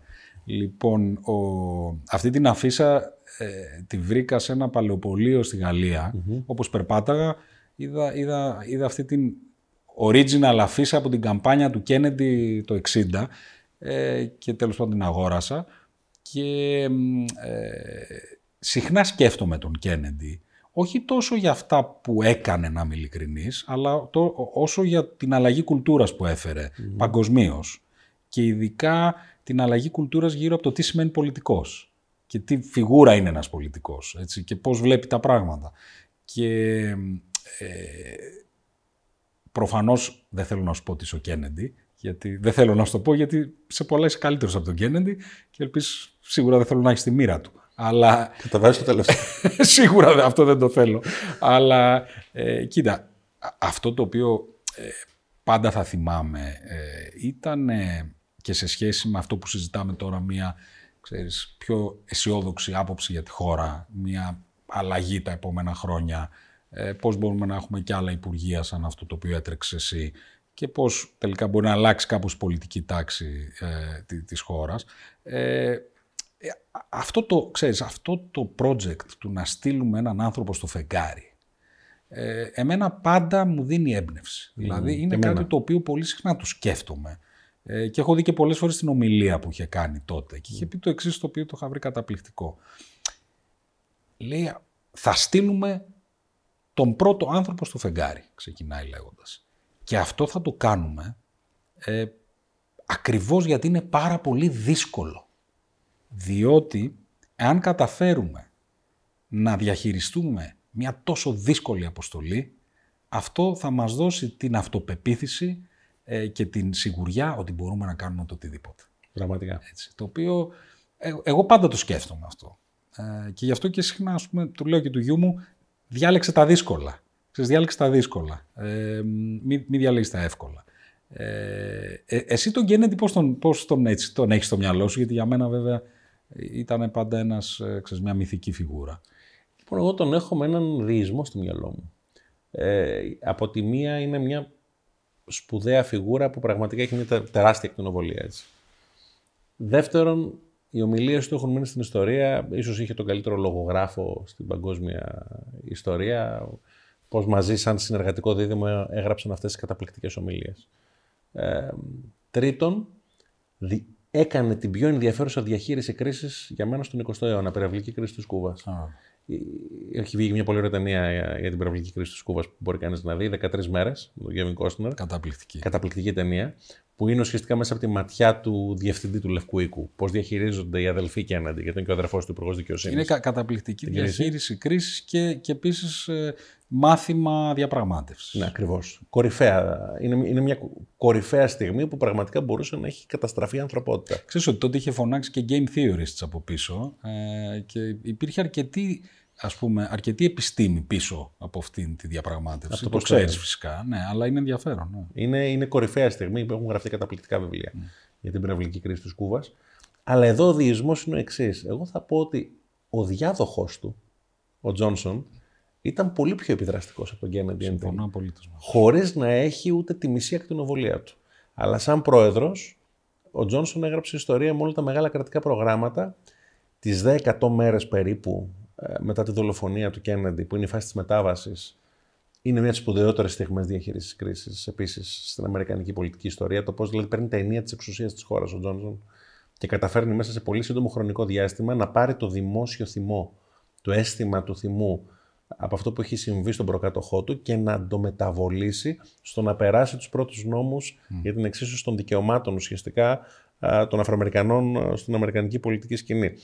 Ήταν κυριολεκτικά masterclass το πώς το χειρίστηκε, που βέβαια και ο Τζόνσον είχε τις δικές του τεράστιες αντιφάσεις με το Βιετνάμ και με το πώς χειρίστηκε τη διεθνή Αμερικανική πολιτική. Είναι ένα όλον η πολιτική τους εκείνα τα χρόνια. Αυτοί οι δύο τύποι, έχεις πολύ δίκιο, είναι πολύ ενδιαφέρον παράδειγμα, διότι ο ένας είχε ξέρεις, όλη τη λάμψη και όλη την αγάπη, αλλά με αμφισβητούμενο έργο και ο άλλος δεν είχε καμία από τη λάμψη και ίσως καμία από την αγάπη, αλλά τελικά ήταν ο τύπος που έκανε όλα τα απαραίτητα deals μέσα στο Κογκρέσο για να κάνει τη μεγαλύτερη επανάσταση στην Αμερική. Έκανε τη δουλειά. Έκανε, έκανε μια πολύ δύσκολη δουλειά. Δηλαδή να, να αναφέρει για πρώτη φορά μια έκφανση κοινωνικού κράτους στην Αμερική. Που δεν το είχε κάνει κανείς και δεν ήταν και στην κουλτούρα τους τόσο. Ε, και νομίζω ότι ε, τέτοιες φιγούρες σαν τον Κέννεντι για όσους θαυμάζουν τον Κέννεντι, αλλά και σαν τον Τζόνσον για όσους θαυμάζουν τον Τζόνσον.